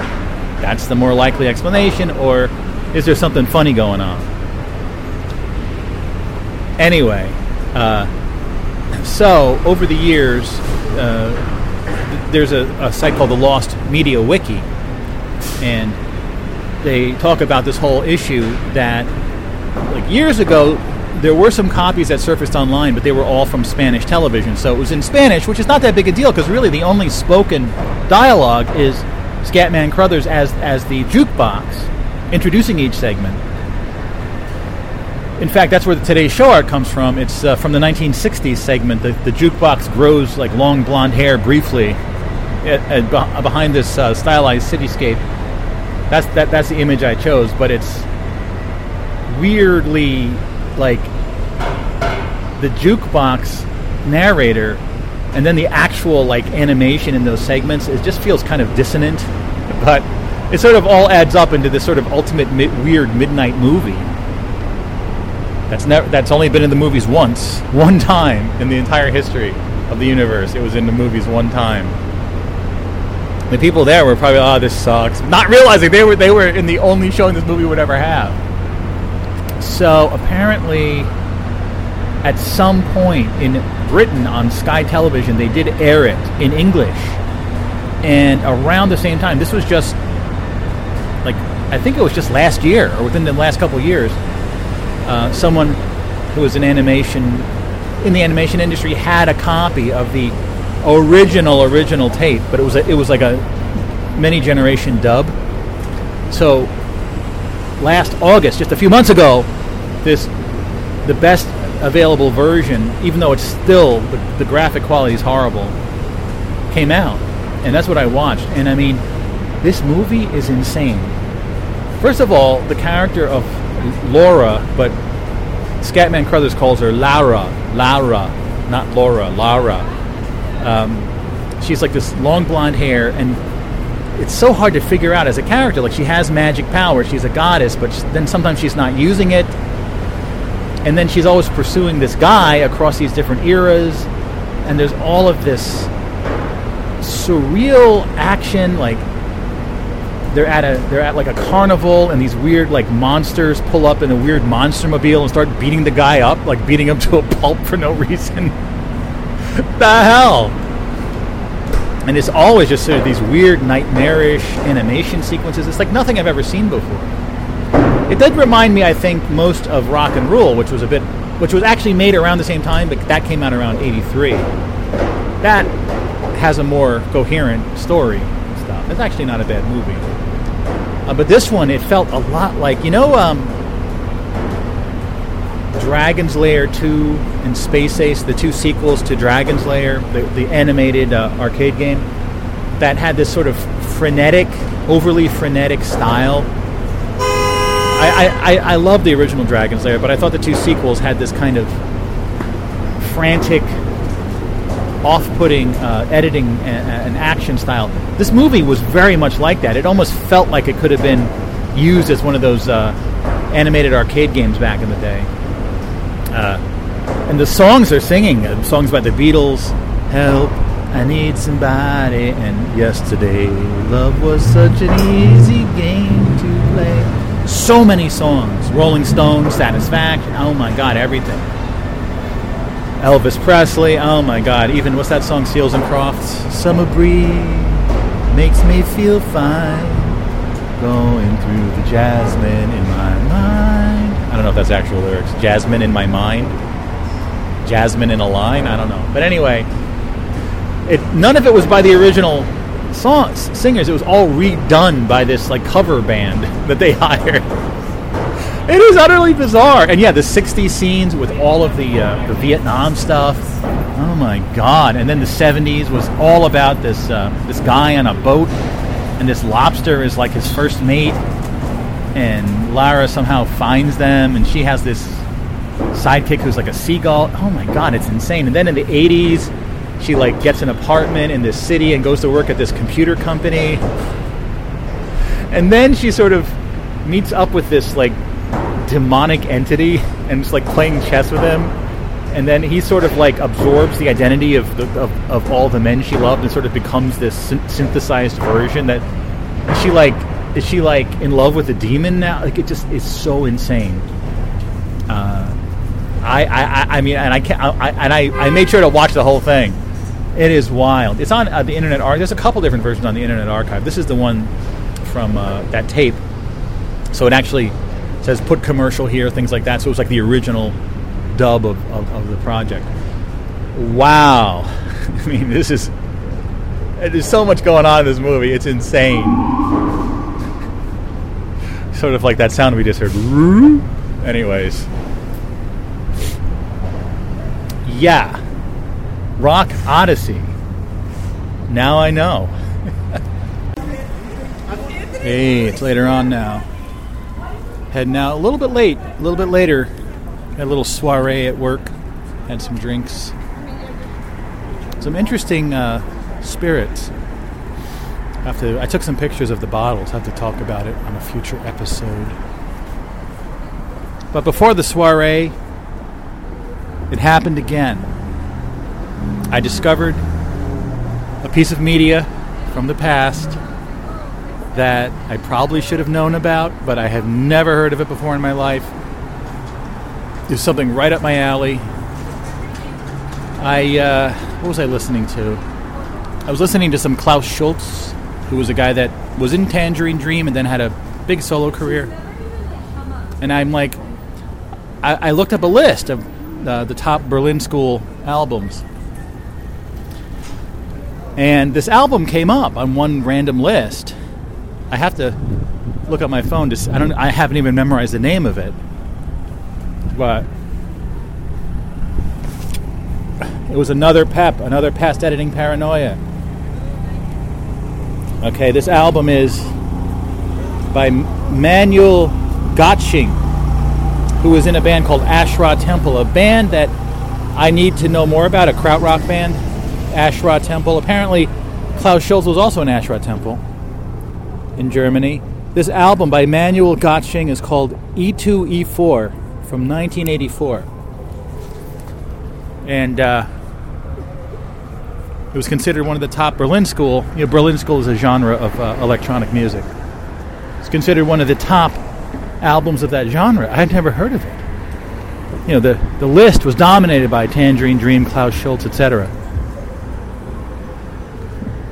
So, and you know that album I talked about a few weeks ago. What was it? I can't remember the guy's name. Uh, that was the Great Berlin School album. Anyway, I started listening to this E2E4. Unbelievable. And there's an unbelievable story behind it. So this guy, Manuel Göttsching, whatever his name is, right? He has this band, Ash Ra Tempel, that's a huge krautrock band. So apparently, in 1981, he's uh, at his home studio and decides to uh, put together some music, um, something for him to listen to when he when he goes away. He was not expecting to produce a masterpiece, so he had his synthesizers and he set everything up, and he hit record, and he starts recording. And 58 minutes later, he's done. So he was using the synthesizers, and he did some guitar solos over top and he produced. He was stunned. He produced something that was unbelievable. He recognized that he does. He didn't know how it happened, but he produced like the perfect album with E2, E4, or I don't know if you'd say it E2 to E to E2 to E4. It's a chess move. You know, like when you're playing chess and you want to move one of those pawns in front of your king or queen up two spaces. It's one of those chess moves. So I was listening to that, and it was like wild. It's considered a landmark uh, record in, in electronic music. I actually didn't even finish the whole thing. Uh, so amazing, so different. And the fact that I never heard of this before, E E2, E4, just following the pattern of these. Supposedly, I'm randomly discovering stuff that's right up my alley from the past that I never heard of before. And I understand. There's a lot of stuff out there. For me to think that I've discovered everything would be rather arrogant. But uh, yeah, that was amazing. So I, I'm going to listen to that some more. It's unlike anything else I've ever heard. And he, and he even. So it took him a few years, and he actually uh, was friends with Klaus Schulze, obviously, because he was in the band with him. And Klaus Schulze had a, uh, a new record label, and they released the record, and it didn't really make much of an impact, but on the public, but huge influence um, on the dance music and electronic music scene. Wow, I, is, right, and I literally when I was talking to you earlier about Rock Odyssey, I hadn't heard of this album in the least at all, and now another one. So what could be going on here? I mean, it's when we talk about a world like the one I'm in right now being constructed for the humans, you could just as easily say it's all a simulation, a computer generated simulation. It's interesting because uh, this idea that it's, it was all an accident. So this Manuel Göttsching creating E E2E4 was kind of an accident, but he produced something precious and amazing. And uh, in my failed science fiction novel, Severe Repair, there was a story about. At one point, it was the beginning of the novel, but this guy, uh, Burchard Nake, and uh, this time traveling girl, Keepy Hawk Fossil, Keepy Hawk Fossil, uh, they were t- in that section. It talked about this computer game that was on kind of an old mainframe system that the game altered itself as people played it, and it got to a point where it. Uh, I think it was called Beautiful Disaster Area. the game sort of accidentally became this incredible thing, but then the source code was lost and the computer crashed, and so Burchard really wanted to go back in time to retrieve the computer code so he could play this game again. Something that just happened randomly, accidentally, but it was the greatest thing ever. So I would connect that with what I was talking about earlier. These mad scientists, Anunnaki,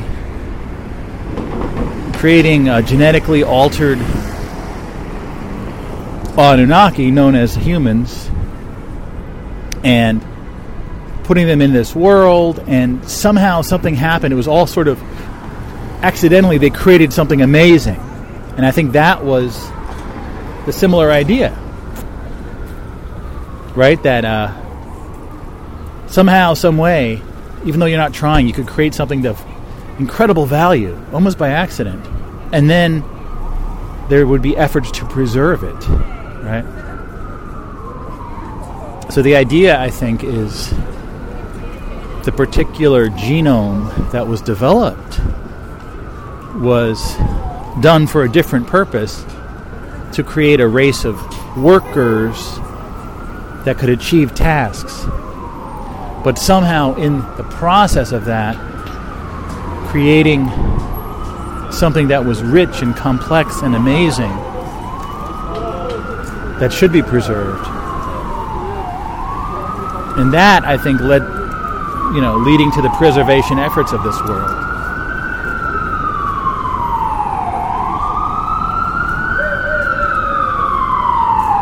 Really? With the sirens constantly? I know, it used to be like this when I came to New York every day.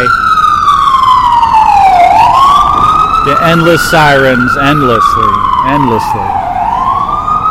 Aquaman, The Lost Kingdom. I saw a trailer for that. It looks awful. And I've actually been a fan of some of the DC movies, but this one does not look good. It's like the giant seahorse he rides. Really? Aquaman. Remember that show? Entourage? Remember that show? That's such a long time ago. Entourage on HBO. And about this guy who became famous and all of his friends that are sort of latched onto him. Remember that show? How long ago was that? What is it raining out here? I see rain, but I don't feel it. It's like a mist. But anyway, in Entourage, the guy, one of the storylines was that the, the main guy, Adrian Grenier or Grenier, that was the actor's name, that he was acting in a in a in an Aquaman movie, and this was before there were any Aquaman movies. And that guy, Jason Momoa, became Aquaman. Remember Entourage? When the hell was that? What was that? What, one of the guys' name was like Scooter or something, or Beaver. What was that guy's name? The other, like the, the one friend. Did that show even make any sense? Entourage. I don't know. It's one of those shows that I haven't really thought about for a while. Entourage. I should probably look it up. I could look it up. I have all world knowledge in my pocket. Like we all do. How cool is that? If you told me back in the 80s that I would have all world knowledge in my pocket, I'd flip my lid. But now, no one cares. I have all world knowledge in my pocket. Ho hum.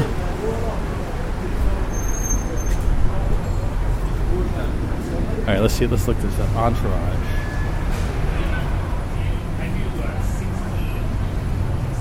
Yeah, at, at the little party, I was I, I mentioned the, the Love Boat to a few people. You know, the TV show The Love Boat that I was really obsessing on this uh, over the weekend. Most of the people I talked to had never heard of the Love Boat because they're too young. They're too young. I'm like, yeah, I was on from like 77 to 86. Listen, these people weren't born yet. They weren't born yet. Okay, they were not born. They had yet to be conceived when the Love Boat was on. Can you imagine? It's it, it happens. It's it's very far in the future. What do you want? What do you want? Entourage. 2004. Hmm. So Entourage started in 2004. I guess that's a long time ago now. Yeah. Wait, that's like 20. Wait, it's 20 years ago. 2004 to 2011. Holy jeez. Wow. Good one.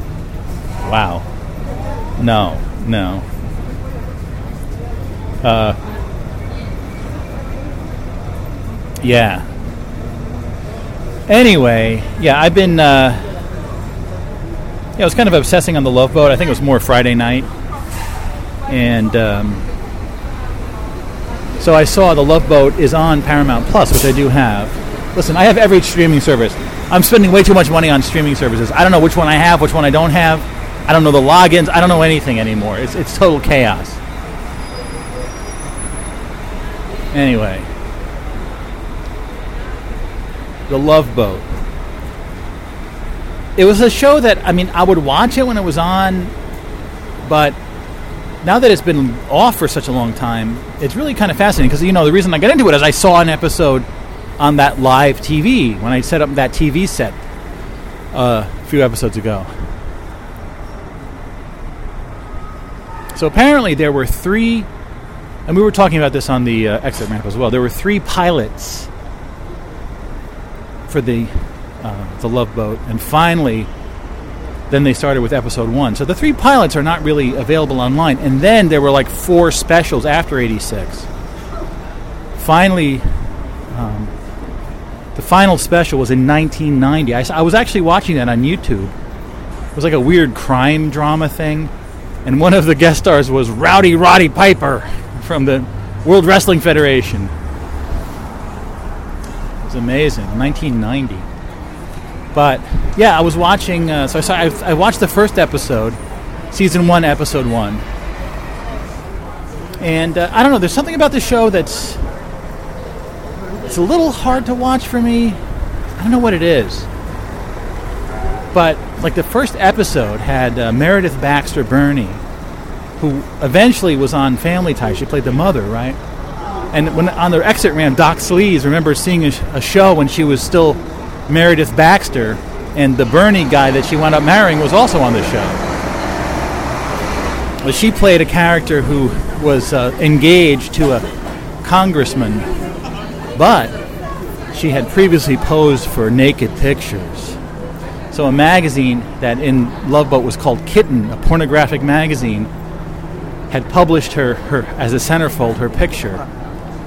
And so on the Love Boat they have a newsstand and she was trying to remove all the copies so her fiance wouldn't see that she was naked in the magazine. But uh, Julie, your cruise director, played, of course, by Lauren Tewes, went and got all the copies for her, but she's like, three copies have been sold already. So they, so then she was going around and trying to find all the copies, and but in the end, her husband didn't mind that she was naked and yada yada. That was, kind of, and uh, Jimmy J.J. Walker was in it. He was a huge star back there on the show Good Times. His catchphrase was "Dynamite," and he played a guy who was uh, didn't want to get married, so his girlfriend went on a on the cruise without him. But then he was following. He, was an exterminator. He was following her around in his in his van all down to Mexico and everything. It's the whole thing. I don't know. I got to watch more Love Boat, but yeah. And then we were ta- some of the people that were a little bit older did know about Love Boat and had something to say about it. But it's funny, you know. There's uh, so many people that they were born years and years and years after the Love Boat went off the air. Because it's 2024 now. So if it went off the air in 86, it's been like nearly 40 years since then. Urgh, I can't I can't understand time anymore. I'm like, was 86 a long time ago? Yeah, it was. Like the one guy I work with, I'm like, was that long? I was just sort of joking. Was that a long time ago? He goes, yeah, I wasn't born yet, dude. I wasn't born yet. I'm like, oh, okay. You weren't born yet in 1986? Listen, that's part of the. Uh, it's one aspect of this human realm of existence. I don't think, from an Anunnaki's perspective, being 56 years old would be that old. I'd be considered a toddler as an Anunnaki. But as a human, you're getting old. And all these people were born in years that you feel weren't that long ago, but they're now adults. The hell? I don't know. I don't understand. I do understand in some level. this guy just turned around and looked at me. He probably thinks I'm talking on the phone and I'm talking to someone. I'm just like, I don't understand. I don't understand what you're saying. I don't know what it is. My generation, Generation X. It almost feels like we shouldn't be getting old, or that we're so cynical that even if we're getting older, that we don't, we're not going to accept it. We're just going to be all cynical about, yeah, babe, yeah, we're real old, yeah, yeah, great, yeah, I'm real old, yeah, yeah. I know it's very cringy, very cringy indeed, very cringy indeed. Here's some soldier, soldiers with machine guns and pistols walking around. Yes. What's going on here? Yeah. There's the psychedelic piano of the Port Authority bus terminal. No one's playing it though at the moment, as you can hear. Whoa. The guy in a wheelchair is going up the escalator. Is he okay? Let me see. Yeah, it's all right. The wheelchair on the escalator. Yeah, it works. It's all right. There's elevators too, but I guess he wants to take the escalator as, a, as a, on a wheelchair. He's holding on both hands on the railings. What is on the back of his shirt there? It's like some sort of weird Jack in the Box gesture character. Let's see. I can follow him and see the logo on the back of his shirt.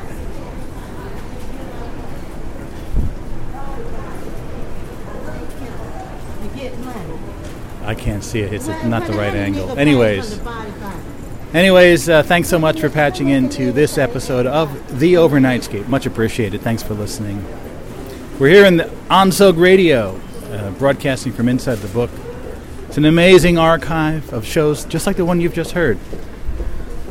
Sort of uh, speaking uh, in a stream of consciousness way, off the cuff, all different topics.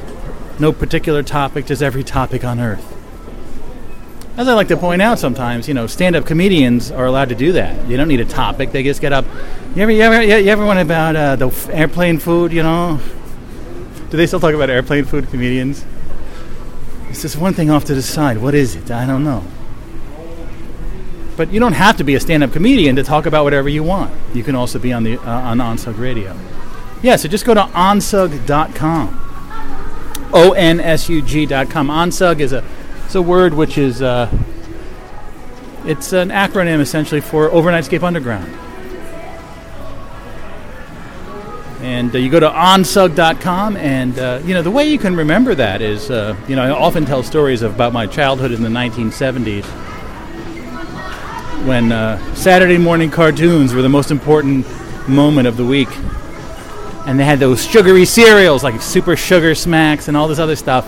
So you would sit around eating these sugary cereals, right, in front of the TV, and you'd get almost like it's almost like drugs. Like you take it's, like the sugar. You'd be have like a sugar rush, a sugar high as a kid.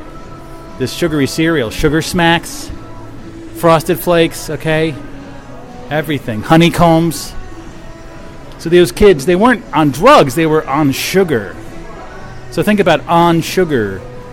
O N S U G A R. Just take the A R off, and you have spelled On onsug. That's a way. So, in the future, if you're like, yeah, I remember listening to this guy who was talking about the Love Boat and and the Anunnaki, and what was the name of his project? I don't remember. Was it Ozone or something? Uh, oh wait, he gave me that. Yeah, the kids that were on. Sh- oh, on sugar, onsug. Yes. See, that's how you can rem- remember the name of this ch- channel. It's known as a mnemonic device. MN. Some some words start with MN. Why? I don't know. Who? Ca- why not just an N? It's mnemonic. It's N. Mm, mnemonic. Anyways, check it out. Now your voice can be on this archive. This is an amazing archive. We have over 14,000 hours of content, which is over one year and seven months of solid audio.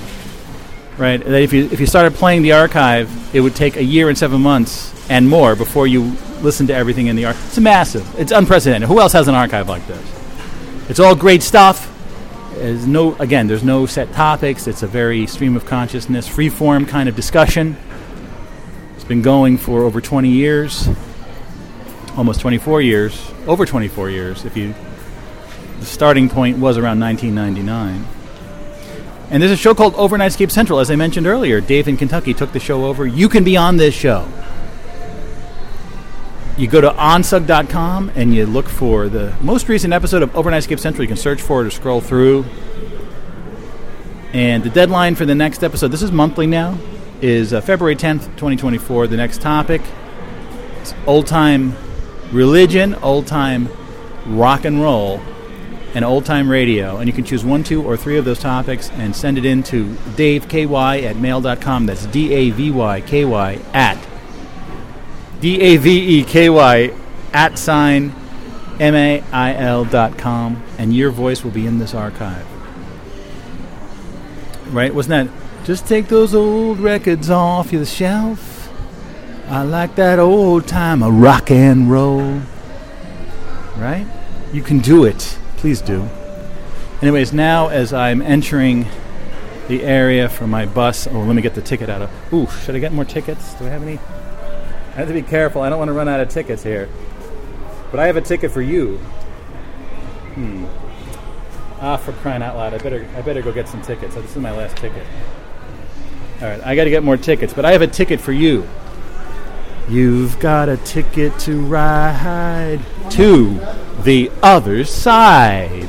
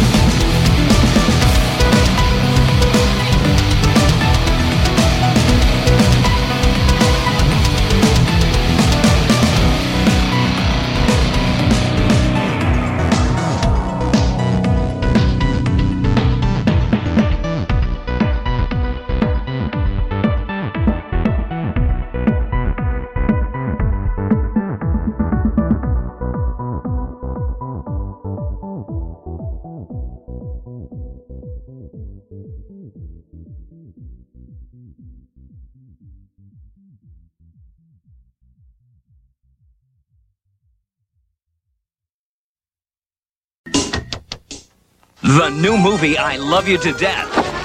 The Comedy Channel's I Love You to Death contest, where we ask the question, What's the craziest thing you do for love? now you can see for yourself.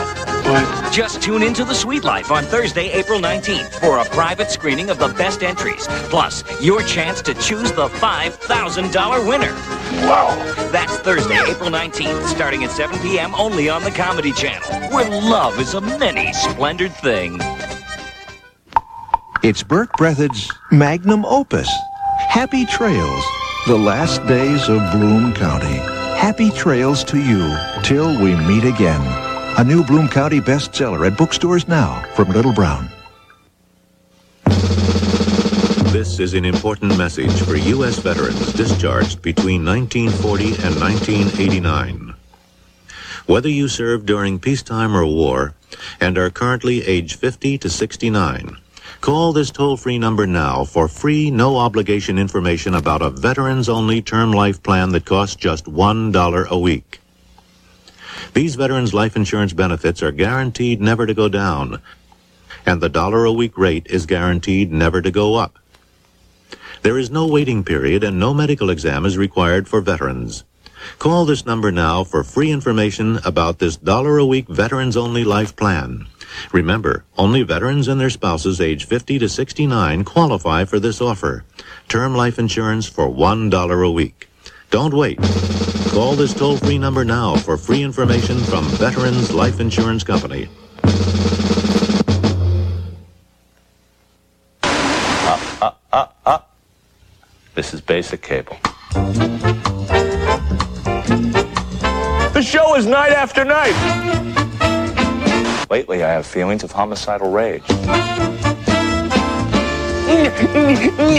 Night after night with Allan Havey. Hey, wow. How come the camera's so far away?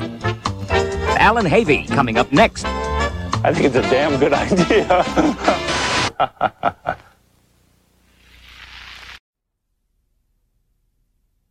Now get ready for a strange Warhol-like trip through the cyber streets of New York City. Now we say Warhol-like because there's this new digital scene that very much resembles Andy Warhol's art factory from the 60s. Only this time, the man getting his 15 minutes of fame is a cyber-savvy New Yorker named Josh Harris. Saturday night in the Big Apple and the hippest place to be seen is here, Pseudo's headquarters in the heart of New York's Silicon Alley. Every month or so, this 30,000 square foot loft hosts what has quickly become the event on the city's fickle social calendar. Hipsters, geeks, and groupies gather together to enjoy an ever changing roster of attractions. Tonight, you can play an amplified cactus, check out a dance performance, or maybe jam with the DJ on some other strange device. All courtesy of Josh Harris and staff. Part of our business is to socialize people virtually. And so the art of being able to do it in a physical world, I think, translates into or the, it translates into the virtual world. And for Harris, the art of the deal is never too far away. Hey Josh, how you doing? Webcam, but mostly Comcam. We don't start production on this sucker. If you look at the subscriber base, this stuff I have. Prodigy's offices in White Plains, New York, is where Harris hopes the creative ideas hatched in his Soho loft will find a national audience and help spice up Prodigy's bland image. If we're going to close this, we just got to make, we got to keep them pushed. Live in production on Prodigy right now, we have a piece of chat software, a bulletin board, a forum, a large file library, and uh, a website, pseudo.com. Pseudo is designed on an independent film studio model where content is created and sold to a third party for distribution. But the material you see on Prodigy is just the tip of the iceberg. Back in Soho, the Pseudo creative team is working on material which could inspire the next generation of online entertainment. Under my head. Like this bizarre world, which could evolve into a design for a 3D chat room. You turn me on. You make me live. With the only limitation being our imagination and some bandwidth problems, we can make what's in our head. We can, we can have a creative idea and we have a place to put it in, in a big league fashion. We're embracing Big Brother. We think Big Brother is good.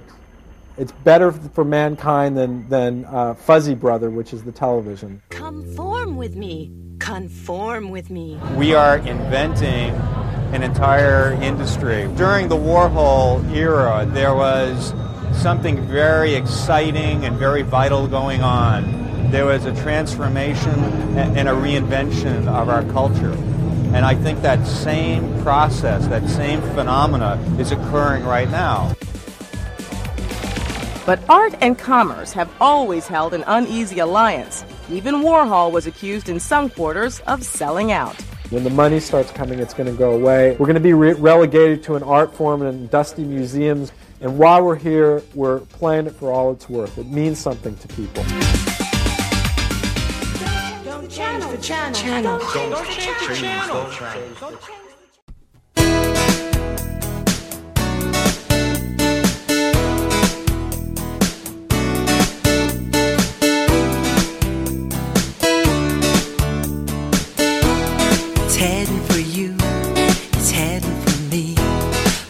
wave of passion, singing a tune of what we can be.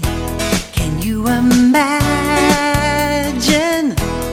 No more sadness, a train full of love sent from above. The Pioneer Express is running, ring the bell, I hear it coming. Express is right on time. Oh, yeah, just down the line. A ticket for you, a ticket for me.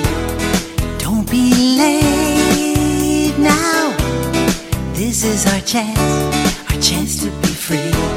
See the light now. It got his sun.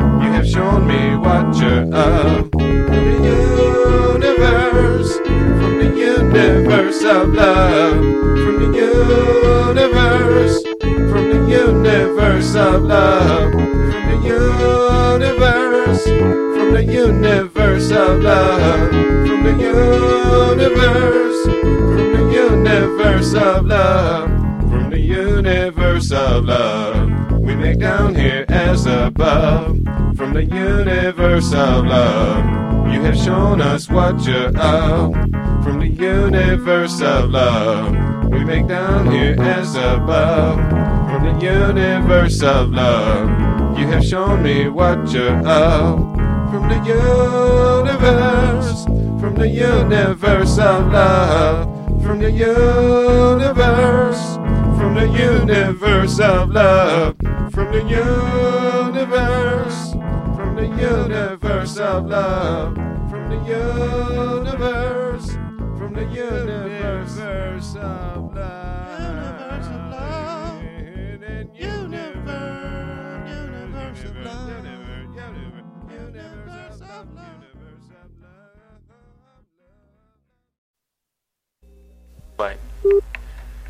This is the Telfax 10 second commercial for three days prior to air. Hey Night Owl, it's coming to you, Chicago, all night, every night, starting at midnight in three days on Channel 32, Night Owl. This is the Night Owl 10 second commercial for two days prior to air.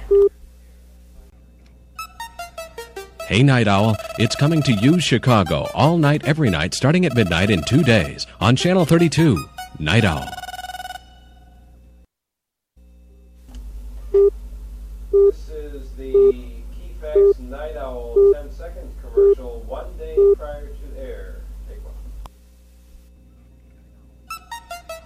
Hey Night Owl, it's coming to you, Chicago, all night, every night, starting at midnight in one day on Channel 32, Night Owl.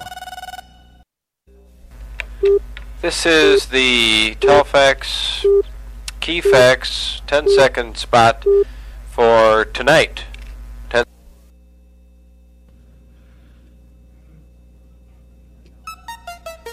Hey Night Owl, it's coming to you, Chicago, all night, every night, starting at midnight tonight on Channel 32, Night Owl. This is the Keyfax Night Owl 30 second commercial. Take one.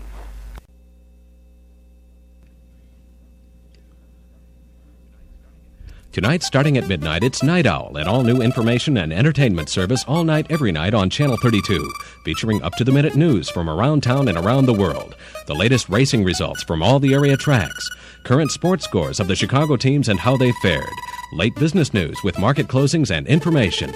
Continuously updated weather forecasts with maps and national readings, plus traffic and road information, airport and air traffic reports, what's happening in Chicago, your horoscope, and much more. It's Night Owl all night, every night on Channel 32.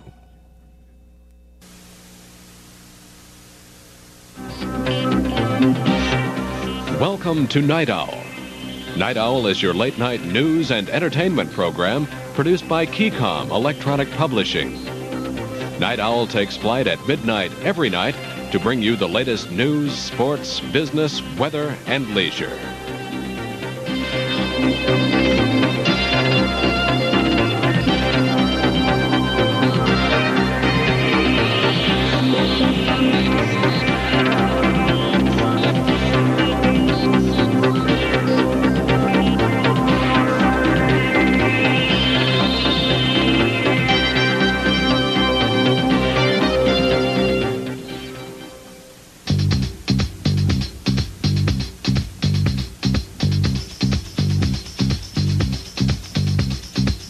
Is in the air. Everywhere I look around. Love is in the air.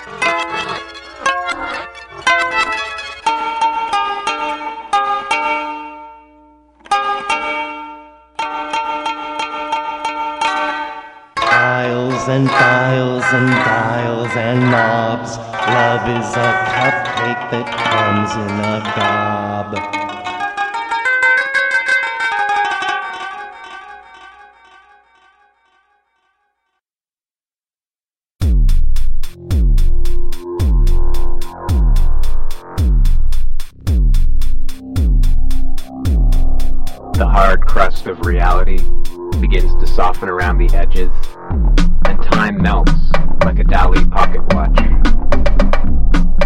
Shapes flickering behind the things around me, memories of what was projecting through to the possibilities of what may be. The present becomes a fulcrum, a point of uncertain clarity. Reality, a liquid impossible to hold with the hands of reason but I can swirl ripples through this pond, swim through the waves of experience. I can cup my hands, draw this water up to the lips of my perception, drink deep, emerge and see the ocean around me, gaze upward to the sky and dream the blue so deep within. I feel the other souls around me. Some are like dolphins, they teach me to swim with vigor and joy.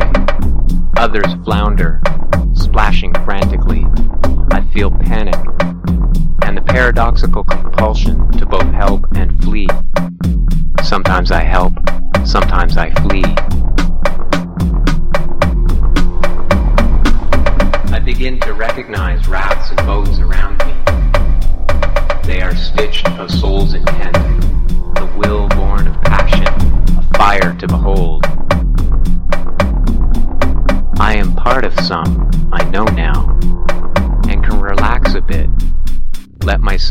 And know that I will not drown.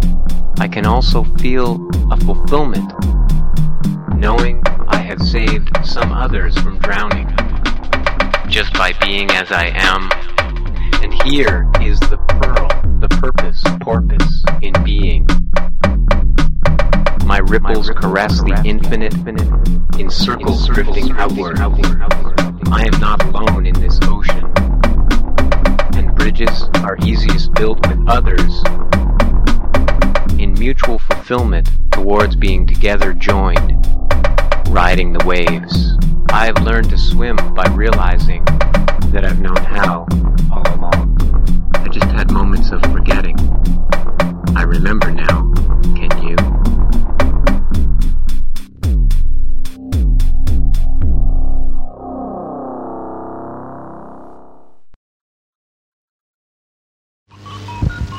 GB Productions presents Rush, a massive warehouse party, Saturday, 26 October.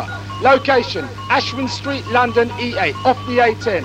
Rush info lines, 0831 837 048 or 0860 332 748. Except no substitutes. Rush, legal and licensed. Halls charge, peak 48 pence, off peak 36 pence. We're gonna play a five string guitar for you now.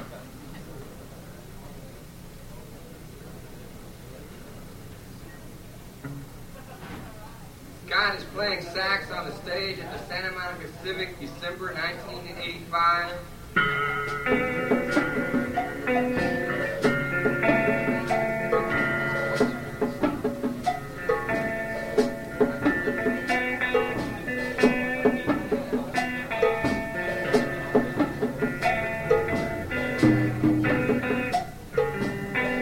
Also sitting in on bass and drums.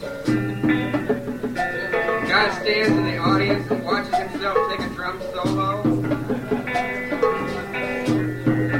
Guy thinks he's William S. Burroughs and thinks that Arab boys are God's gift to himself. I make eye contact with God at an opening. And we immigrate to another solar system with Robert Heinlein and Bob Hope.